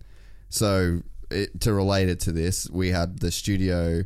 We never had a studio, so mm-hmm. I just do it wherever. Like I used mm. to, we got the warehouse next door as well, so I'd like set up there. My brother used to work and live out of that, so I'd like that would be the thing, and I'd have a couple hours, and then we'd do the podcast, and it was Yeah. once a week, and then that was kind of like you're busy, you're trying to figure it out, and it's Yeah. like I feel like you. Spe- I spent the same amount of time working on the podcast when it was one episode a week, not even in a studio. Yeah. Uh, but it's because all of the surrounding scenarios just required more time. Scheduling. Because it's like you got to schedule Yeah. around somebody else and then the guests, and Yeah. then you don't really know the editing process as well. You don't really kind of have the platforms as dialed, and then Yeah. like, ah, I've got to get it on iTunes, and then it's like, Yeah. so that then you get to the point where it's like you get in the rhythm with that, and then you're like, oh, I'm on top of it. Mm. Yeah. all good. And then you go, all right, well, I've just moved into this new place, got a big ass garage. Yeah. Mm. It's time to build a studio. And then you take on that work, that Yeah. work that was like pretty routine and you're pretty scheduled, and then you add in this new thing, Building. which is like level Yeah. up. Yeah. And then it's like, okay, now I'm new busy. Yeah. Because I've kind of got this dialed, but then this is completely it's like, a it's like plateaus. Yeah. I feel like uh, for me, it's like every two years you have a big expansion, and then you have to spend six months getting to that. Dealing next step. it, yeah. And then the next six months is like getting used to it, and then the next the the next year you can just live on that step for a little bit and just enjoy it and and try and make it to the next one. Yeah. Don't do anything too big, and then the cycle repeats. It's like Yeah. that, You're getting a new space, and now you have a new space. You can do more episodes, and they look better, so you get more listens, and then blah, blah, blah, and then all of a sudden it'll be like, well, fuck, we're making more money, and it's better. Time for another space, or Yeah. the next thing, or a spin off, or whatever. And it's just, yeah, it's just like slowly stepping up. you're just constantly getting, getting, new comfy, busy. and then getting uncomfortable and moving up again. But it's hard to know when you should go. Yeah, that's the hard thing. Because like I rent the, I do the rental side of this Yeah. now because I, I I I enjoy the process Yeah. of the production, and I just think that that's Yeah. never gonna leave because that's all I did. I had a pr- massive production company in America, and we flew all over the world for ten years to do it. Mm-hmm. Yeah. So I just think there's a whatever boxes, it just ticks some boxes for me. Yeah. and I kind of wish it didn't. you know, Because Like- now you're like a face, which you're probably not used to. Oh yeah, no, not at Yeah. all. I was never that. But I think more, more just the. I just in, I take on the production shit like that. Yeah. It's like a it's natural. It's a hobby. Yeah. Uh, or it's like a the challenge of it is what I enjoy. So then Mm. Yeah. I go, oh, the Gypsy Tales thing's cool, but maybe I could produce three other people's podcasts Yeah, out of yeah. spaces that I've built, Yeah. and like you do all of it. Yeah. But you know, it's like that. When do you just go? Nah, maybe I should just do this Mm. and be good with it. But then it's like you doesn't doesn't feel. Yeah. You know what I mean? Like you, I can't stay on that plateau for too Yeah. long. And I, I'm trying to figure out now. I'm like, is that the right thing to do, Mm. or are you doing it out of some other reason? Is Yeah, there some hard. is there some weird reason why you want to take more shit on? trying to get yeah you're just trying to prioritize and make sure that you're working as efficiently and as happily as possible. Mm. it's a hard balance. Is it is it a trip to see how far that you've come over the last like five six years? it's crazy especially the last the last two years for me have been like like now i'm at a point where i'm like holy shit it's big now. Like i did like this whole tour all of the major cities i did theaters like they all sold out. Like i did I, like last year i did 450 people in brisbane which was a, like a fucking rock concert it was crazy best show i've ever done in my life and i was like man that's huge. I couldn't believe it. This year I did 600, and I was like, "Fuck!" It's that's even bigger. So so now I'm like, I did like doing a thousand people in Melbourne and doing multiple shows and selling them out like that. Like I'm me 2012. I'm in my dream. I'm Yeah. currently in Yeah. it. Yeah. And I, I've I've I've just finished my tour, and I just finished the Luke and Lewis tour a few days ago, and now I'm kind of sitting here with not much to do for the rest of the year. I'm like, fuck, I'm doing the the dream. I'm I'm in the middle of it. I tried. I I'm trying to have like I'm trying to recognize it that I'm in that moment now. Like it's it's like this is the shit that I was dreaming of. This is shit that when I was 12 and I saw Lano and Woodley for the first time in a 1,000 seater, I was like, man, I want to do that.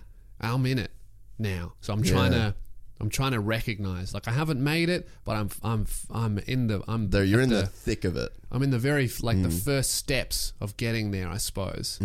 Um, so I'm trying to appreciate it, and it's it's fucking it's cool. It's really really cool because Is I it easy or hard for you to appreciate it? it's easy. It's like it's it's hard to to recognize. The sometimes things you should appreciate. yeah, maybe it's hard to like recognize that I should stop and appreciate. But but when I do stop and I think about what I'm doing, I'm like, fuck, this is it. This is Yeah. the, the dream. You know, for me, like when I when I worked for an when I had no job for an entire year, I was like, man, I haven't I haven't had a boss for a year with just dick joke money. That's crazy to me. And now it's been like five. Uh, so it's it's really really cool. Um, it's easy to appreciate. It's hard to stop, and so I can appreciate. I suppose. Yeah. Do you feel like you and um, Luke are at, and Frenchie Mm-hmm. and Isaac and that crew of guys? Do you feel like you're just pioneering a new thing in Yeah. Australia? Absolutely. Because that's what it looks like to me, and that's Yeah. what I'm excited to have you on and Luke on Yeah. because I feel it. Like I can feel Yeah. Mm. what's going on with you guys, and I respect the fuck out of it. And I know that it is self produced, and it is Yeah. this like you are all these self made fucking hustlers that have this talent and just grinded through. And it was like a group of you at the same sort of time. Yeah. And uh, it's crazy to think that you guys could be like, there's a fuckload of people that are going to come after you that are coming up off what you guys did. well, that's what's really interesting is now we're starting to see the next gen Are you seeing that already? Just the beginning of it. All of the 18 year olds in Melbourne, they all like whenever I'll because I still I perform quite regularly to like because Just at clubs and stuff? just clubs, comedy rooms, and stuff. And, and you'll always see that like 18 year old kid, it's his first six months. And, and, hmm. and now they'll come up to me and ask for advice on, on not only stand up, but also like videos and, and how to brand yourself and, and how to, what to upload and cameras and, and stuff like that. I was like, holy fuck, that would never happen Yeah. before. Because the main thing that all of us who do the online thing and who have audiences, the, the one thing that we all have in common is that everyone told us to fuck off. The Yeah. industry didn't want us. None of us, none of the industry respected what we were doing, and in fact, they actively tried to hinder us and hold opportunities Really? from us. Oh yeah, I got stories. Fuck. Other comedians talking shit, um, you know, just outright getting no's because of what we're doing. I've had comedy clubs in in Tasmania go, oh, we don't book online comedians. And it's like, oh, okay, cunt, you wouldn't have Joe Rogan? You wouldn't have him? You wouldn't have fucking Bill Burr, Theo Von, you wouldn't have any of those guys? Online comedians, really? That's fucked up. Yeah. It's there's a there's a huge thing in the comedy industry that doesn't like the online thing. It's getting a little bit better because they're slowly starting to realize, oh fuck, they are right. They are the future. I think that I mean I'm not like I'm in the industry to know, but Mm. one of the things that I could see is that they just don't have the license that you have. They don't have the freedom that you have, and I think it's similar Mm. to even the stuff like when I'll cover races and I cover Yeah. like I get the top dudes in the sport like globally. Like Yeah. they we got the top dudes literally fly to Australia to do like events and stuff, Yeah. and they'll come here to do this Awesome. because they can go. Fuck yeah! Fuck this was sick. I fucking Yeah. hate that. Like I don't care. And they I don't. I'm not owned by hours. Like Yeah. what in in what media setting can a motocross rider talk for more than thirty seconds without going. you know, like that's the, the your shit is probably the only non-puffed out interview that any kind of like motocross or athlete guy can funny. do, right? I'll tell you what it is. I think this is what I've thought about this a lot because I remember when I first started, all I wanted to do was was get into the industry and and and all I wanted to do was be a peer. I wanted to be a comedian, like be part of it, part of the festival, part of this, part of that. And then I got in and I started with this online thing and having this online audience, and I just got walls and actively pushing against people. On my third gig that I ever booked, I messaged this one room and they said, "Sorry, we um, your style of humor goes against our ethos." And, I, and that really that fucking hurt me deep because I was just a kid who, who wanted to be a true. comedian, and all I was met with was just like pushback from the industry I wanted to be part of. And I've thought about it a lot why this shit happens. Because in the comedy scene, there's there's there's two ways of making it. One, which is what we're doing, which, you know, people have we've kind of invented, I suppose. Not just me, but lots of other people, but the ten of us also have kind of built uh, and or the other way, which is the only other way, which is you do the festival, and then people who run the festival choose you. Maybe you do raw comedy for the first time, and then if you do well in raw, you might win or you might place, and then you do. Uh, you might do class clowns or fresh faces, and you are all you're chosen for these opportunities, and you keep moving, and you keep getting selected. Maybe you do the comedy festival roadshow, and they take you to the regional towns, and then maybe eventually you'll work yourself up, and you can do uh, the gala, or you can get a really good festival managed venue in the hub of the city, and they'll promote you, and And, this maybe along that. the way you meet a manager that Yeah, meet a manager, and then you get a meeting with a radio show, and this, blah, blah, blah, blah. Basically, you are anointed and chosen, and you move because other people say, yes, you may move to the next step. And there's like, there's, I won't get too detailed about it, but there's pretty much a step by step program of how it works. Um, and there's, and basically, all of these people who have invested five, ten years into this program are essentially waiting for their turn. Yeah. And like, man, as soon as fucking Hughesy retires from radio, maybe I could step up and I could do drive. When when Wil Anderson stops doing the Triple M breakfast, I could step in and fill his role. It's like waiting and waiting and being chosen and being moved by other people, and and then all of a sudden playing the game that you have playing to the play game to do that. sucking dick, Yeah. not being too Not offensive, swearing, not saying not this. saying anything, not making too good points because the festival loves zany comedy with sound effects. Mosque shooter can't say shit. Can't say that, right? So you ha- have to play, really play the game and wait your turn. Then all of a sudden, and this is why I kind of understand the pushback now. All of a sudden, I come along and Frenchie and, and Neel Kolhatkar and, and, and all these people. And then later, a few years later, Isaac Butterfield comes past and we just come out and we just start doing it ourselves, making videos, attracting a fan base that was not given to us by anybody. And all of a sudden, without paying our dues, without uh, waiting in line without getting anointed, without doing raw comedy or fresh faces or any of that bullshit. We start doing shows, selling out shows, having fans, and and and getting gigs off that. And then all of these people who have been have been waiting and waiting and waiting and playing the game, they look at us and they go, "Hey, what the fuck? You pushed in." You pushed in. We've been waiting for years, and you fucking pushed in. And then we're kind of standing there going, "Well, there is no queue." Yeah.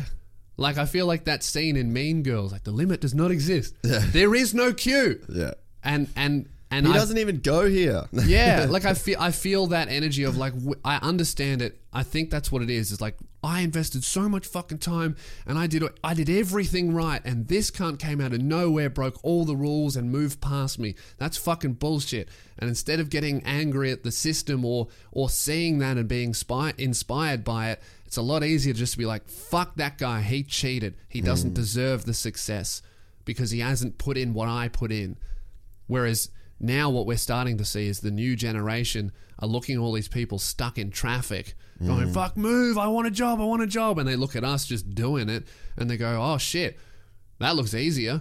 I want to do that. I can see myself doing that. I just have to work hard, eat shit, and make stuff until I attract an audience. And so now they're doing that. Yeah. And there's all these poor cunts that have stuck, like, put eight years into this queue. They can't really turn around. They're stuck. There's people behind them. If they turn around, And then if they start doing what you're doing, then that queue evaporates. Yeah. You know, they're not they're Yeah. gonna get us in that same way. But I think it's like even what we were saying before, like I've got this audience and I'm the only one that's doing this or whatever the Yeah. case may be. But it's like you guys created an audience. Like Yeah. Isaac, his show is fucked up. Yeah. Like it's awesomely fucked up. Yeah. And there was so many moments where I'm just going, oh, oh, oh, oh, oh. Yeah. Like them laughs. Yeah, a Not, lot of the not, stuff- Not like yeah. the fart joke. Fucking. Yeah. Oh, me dad fucking chased me around the clothesline. Yeah. Like that Doing kind a of silly dance, goofy playing an shit. MP3, Yeah. Like fucking. ABC comedy shit. Yeah. And it's like you guys took advantage. You Yeah. did the Trump thing. You spoke to the people that weren't getting catered for. Well, that's that's the biggest thing in Australia, especially. The only people making comedy in Australia is the is the ABC, and then they don't need.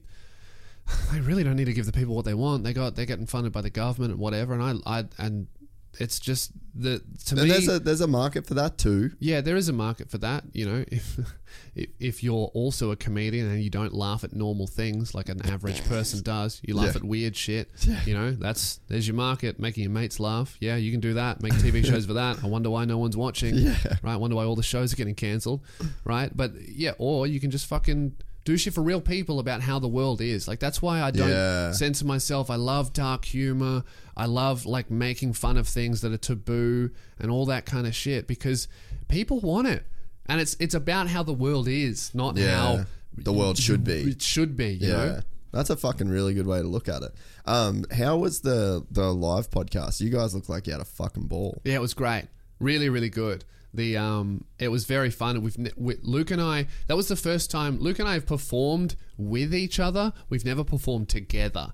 Yeah, because right. we're, we're, we view ourselves as individual stand-up comedians. Where our priority is mine. Mine is me. His is him. And then we have Luke and Lewis as a collaborative project. That's a bit of a side hustle uh, podcast thing.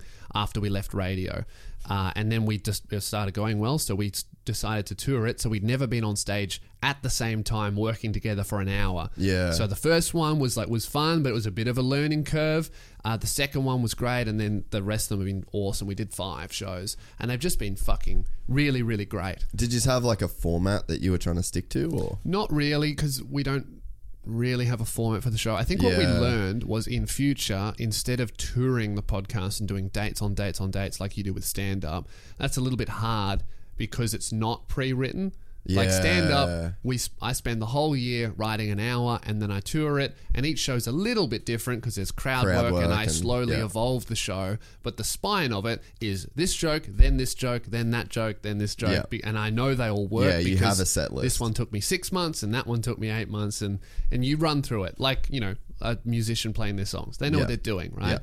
Um, whereas the podcast, it's all improv, not planned at all. So I think what we took away from it was very, very hard to, you know, we did three shows in a row one weekend, and it was like we, the first one was amazing, the second one was good, and the third one was great, but we really had to work to not not do Mm. just repeat, repeat, repeat, because and and the only thing that happened in between those two shows was traveling to the next to the one. next- yeah. So it's like, what the fuck do we talk about? So they were great, but it was very hard. So I think in future we'll do the same amount of shows per year, but we'll probably spread them out and make each one a one-off, like planned experience. yeah, Because the only one that we did plan really well was Melbourne. We did the Loogies, like instead of Yes, the Logies, yeah, the yeah. Luke and Lewis award show. So like best co-host, best joke, worst co-host, like just dumb Yeah. award show. And we planned that like we had like a run sheet, and that was incredible. That'll be coming out soon. So I was going to say, you guys are going to release them to the public. Yeah, they're all out now except for the Loogies, which we're going to spend more time on editing in like graphics. We're going to make it look like the Logies. It was because it was that good. We want to spend time on it. That's make it fucking awesome. out. Did It you so did you do any bits or anything uh, like any stand up during Yeah. the live podcast? Yeah, so before the shows, um, uh, Luke and I did stand up separately, like 15 minutes each. Cool. Uh, and but that's not included in the recording. That was just for the people there, just working on new stuff and Yeah. trying out some shit and and all of that. So that was really fun to do as well. Yeah, fuck, that's Mm. awesome. I was spewing. I was doing. We had a show in Melbourne at Marvel, Yeah. the same fucking night. I was Yeah. like, come on, you can't be Bummer. serious. That's Because right. I, I was there, but We're always touring. We'll be back. yeah, well, I really want to see like both of you guys Yeah. perform, but I'm sure it will at some point. And I actually want to get both of you on at the same time too. Well, we could do that later in the week. Yeah, we got a day off, we, and you could just bank that and release it Yeah, at some point. Yeah, maybe we should do that. Yeah, this we week. should. Luke and I talked about that too. It'd be cool to come Yeah. on together after we've done separate ones. Fuck, it's so funny, dude. Like, Yeah. me and him literally went from never knowing each other. It was like this, me and you. We sat Mm. Yeah. down didn't know it.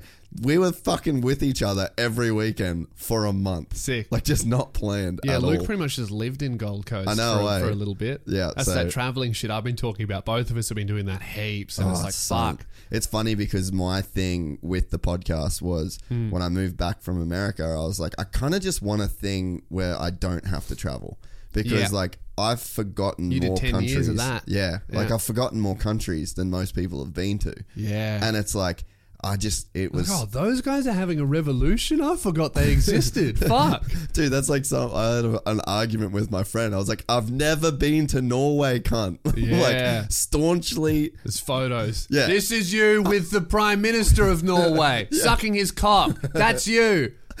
with Jeffrey Epstein. He's filming it. I thought that was gone. no, but like he literally was like, "No, dude, that was Norway. Here's a photo of you in Norway," and I'm like, Fuck. I'm like riding my friends back, and I'm Yeah. like, "Oh, I do remember that." But that was the thing with the podcast. I'm like, "Nah, I'm fucking, I'm staying home. I'm Yeah. Not fucking leaving." And then now all I've done is travel That's cool. because people fucking, Yeah, I don't that's know. how it works. It's just yeah. So I'm Yeah. like, "Fuck, maybe I'm just, maybe I'm just a gypsy for life." There you go. It is called Gypsy Tales. Well, that's, how it works. That's where it come from, and Yeah. I'm still being a fucking gypsy. That's funny. Mm. It was like it was supposed to be ironic. Like that's where the name. I don't even know if I've ever said where the name come from. Yeah. The name was supposed to be ironic. Yeah. because it's like.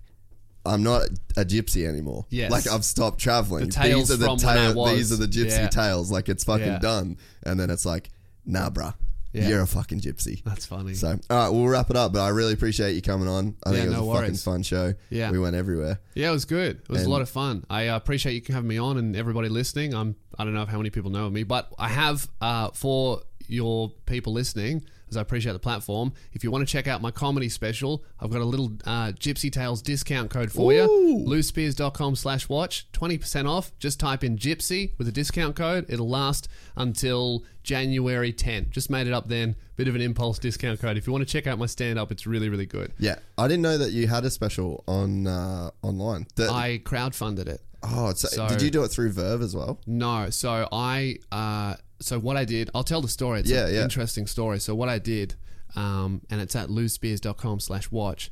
What I did was I was at this point where I was about three, four years in, and I was like, I'm fucking good now. I know I'm good and I'm ready for a special. I got the fan base, I can sell tickets, I'm fucking good. I have the perfect hour. It's time for a special. So it's like that industry thing. I was like, man, I- I, still wanted to be part. the line I again. still wanted to play the game. So I was like, all right, went to ABC, went to all these networks, went here, went there, went to distribution companies in America. Like I went to all these different places. I tried Netflix, never found an email or a contact. So I won't blame them for this. Couldn't find them. They're like the Illuminati. they come to you. You don't go to them. They don't need you. They'll, they'll like you. And I'm like, oh fuck. That's right. fucking funny. So I tried everywhere. Everyone said no. Uh, all these people told me too controversial. We'll do it, but you have to cut this joke. We'll do it, but you can't talk about this. We'll do it, but you you can't swear too much because it's gonna. We want it to air at seven thirty and all this kind of shit. Or or we'll do it for you, but it'll only go on TV and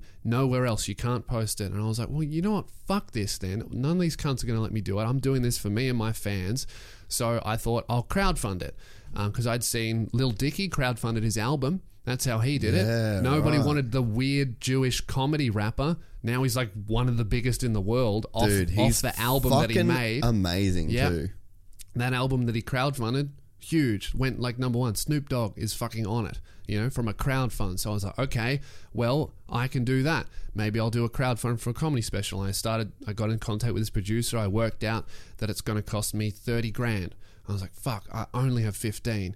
That's all right. I reckon I can raise 15 and then I'll just have zero dollars and that'll be fine. I'm used to being broke. That's how I grew up and I don't need money. I can do that. So I go and I plan it all out and I film this video and I'm like, this is what I want to do. What I want to do is I want to release a completely uncensored comedy special. I want to do a $5 digital download. So it's just 5 bucks and you get it and you can download it, you can watch it. Um, no no bullshit about like region locking. You can only watch it in Australia or it's only Yeah, on DVD. I was like, you give me 5 bucks, you can fucking watch it on your phone, on your laptop, wherever you want. So I do that and I go, I I'm paying for half. All I want is 15 grand and I'm putting 15 That's cool. up. And I knew I could raise 15. I was like, I can definitely do that. I've got enough fans. I can do that shit. I raised it in a day. I was gonna say, how long did it take? In a day, I got 15 grand. Fuck, that's cool, bro. The week, I had 30. And by the end of it, I had 50,000 US dollars. I broke the world record for most money raised for a crowd fund. It's the biggest independent special ever made in Australia. And then I've released it, and just this year, it passed 10,000 copies sold. Wow, And, and, and it's fucking great. that's awesome, bro. It's incredible. I still think about it and I'm like, what the fuck? And that was that was from that shit of just doing four years of stuff for the fans, being honest, telling them when I was broke, telling them when I was doing well, giving them shit for free, and trusting that one day I'll ask them for something and they'll step up, and they did. And that now it's in stores. I bought it. I got from fucking JB goosebumps from Hi-Fi. that, bro. It's crazy. It's like it's called Death Threats Don't Scare Me, and it's far and away the best thing I've ever made. And uh, if you want to watch it, it's on my website. I'm watching it tonight. Gypsy, bro, twenty percent off for you. I'm you. not even gonna use the fucking code. it's only five bucks. You, the code's optional. I'm I'll not be even honest, use the it's code. optional. People Um, love a good code though. But that's that's probably the thing that I'm most proud of that I've ever done, and that's like, you know, the I won't ruin it, but like the filming from from the planning to the crowdfund to the filming to the performance of it to the finished product. It's like the one thing I've ever made. It's so rare when you make things for a living. It's the one mm. thing where I'm like, I could not have done that better. That's fucking awesome. It's it's really cool. So if you like to watch it, go check it out. I'm gonna watch that shit tonight. Sweet. Well, yeah, I really appreciate you coming on, man, and uh, yeah, I'm looking forward to doing it again. I, I definitely sure. think we should do um, Yeah. get a little Lukey in here as All well. right. Well, I'll see you And, next uh, week then. Yeah, is it this week or next week? Oh, this week. This week, Yeah. you'll still be here. Yeah. Well, I think I leave on Saturday. We got our we got our warehouse party on Friday night. Fuck, you guys should come to that. Maybe. Am I Dude, busy? I probably shouldn't have might said be that. busy Friday. Oh, this will come out after, so fuck you. No one's rocking up at our warehouse. We're doing a double denim. We do this blowout fucking warehouse party every Sick. year, Okay. and it's double denim. I'm denim. filming during the day. If I'm not, no, it if starts I'm, at night. It- It's open all, for a okay. long time. If I'm free at night, I'll come. That'll be fun. It'll be fucking outrageous. Sweet. It'll be. Last year we Mm. um, kept it core. We had we used to have a warehouse like container out front of the warehouse, Sick. and one of our buddies we we lifted Yeah. a 450 motorcycle onto the roof. And we we did a burnout on the top of this fucking forty So foot container. illegal. That's great. And then we smashed it. We had a um we had a Cortina, like an old Cortina out the front, Is that a bike? uh, like a car, like an old yeah. old car. I'm so not a car engine bike guy. I don't like clearly I don't have my license. I can barely identify a Toyota, man. That's so fucking good. dude, if if if I was with someone and, An I Uber's saw a type of car, right? Yeah, li- literally. If I saw someone get hit by a car and it was a hit and run, that guy's never getting caught. Because even if I saw the color, what it looked like, broad daylight, that guy's getting away because I'll be like, ah, it was yellow. Had wheels. Was it a um, Toyota? Oh, was it a sedan? Oh, is that the one with four doors? I don't know anything about cars. so, scot free. That's awesome. but yeah, we had like this old car out the Yeah. front, and then we put on like ACDC Thunderstruck, and everyone got on the car and just like fucked up the car. like, Dude, there's nothing funnier than smashing shit. it's weird, isn't Yeah, it? it's the best. Super fucking weird. Yeah. But yeah, so that's our uh, it's our annual. We have like Cool. we've got guys from Mm. like basically the number one dudes Mm-hmm. in every discipline of motorsport racing in the world flying in. Okay. it's I'll like, see you there. It's fucking loose, bro. I will see you there. You won't, and the best bit is, Yeah. you won't know anyone. I won't. Like there's like really famous fucking people Yeah. in their thing. You'll have no fucking clue who I, they I were. will know not a single person. I, I, like I would literally be like, "Are you like a? Have you won the gold medal in dirt biking? Is this in the Olympics?" I would have no fucking idea. Like, no, That'd be it's awesome, the, the dude. Red Bull special event thing. That's what I want. I'm like, fuck. You Only must be able to caveat- do backflips or something. Only thing is, you have to wear double denim, okay, I'll have to. I'll have to go to Pacific Fair get myself a jacket. but your Gucci belt will Great. still come. I'll in. wear that Like, around my fucking head. Fuck yes. Yeah. Yeah. it's just the weirder the better. Great. So, all right, I'll see you Friday night. Cool. See you later, guys. Thank you. Oh, did it. That was great. Thanks, bro. I hope you enjoyed it. Yeah, that was awesome, man. Fuck, how long did we do? Uh, 240. Awesome. Yeah,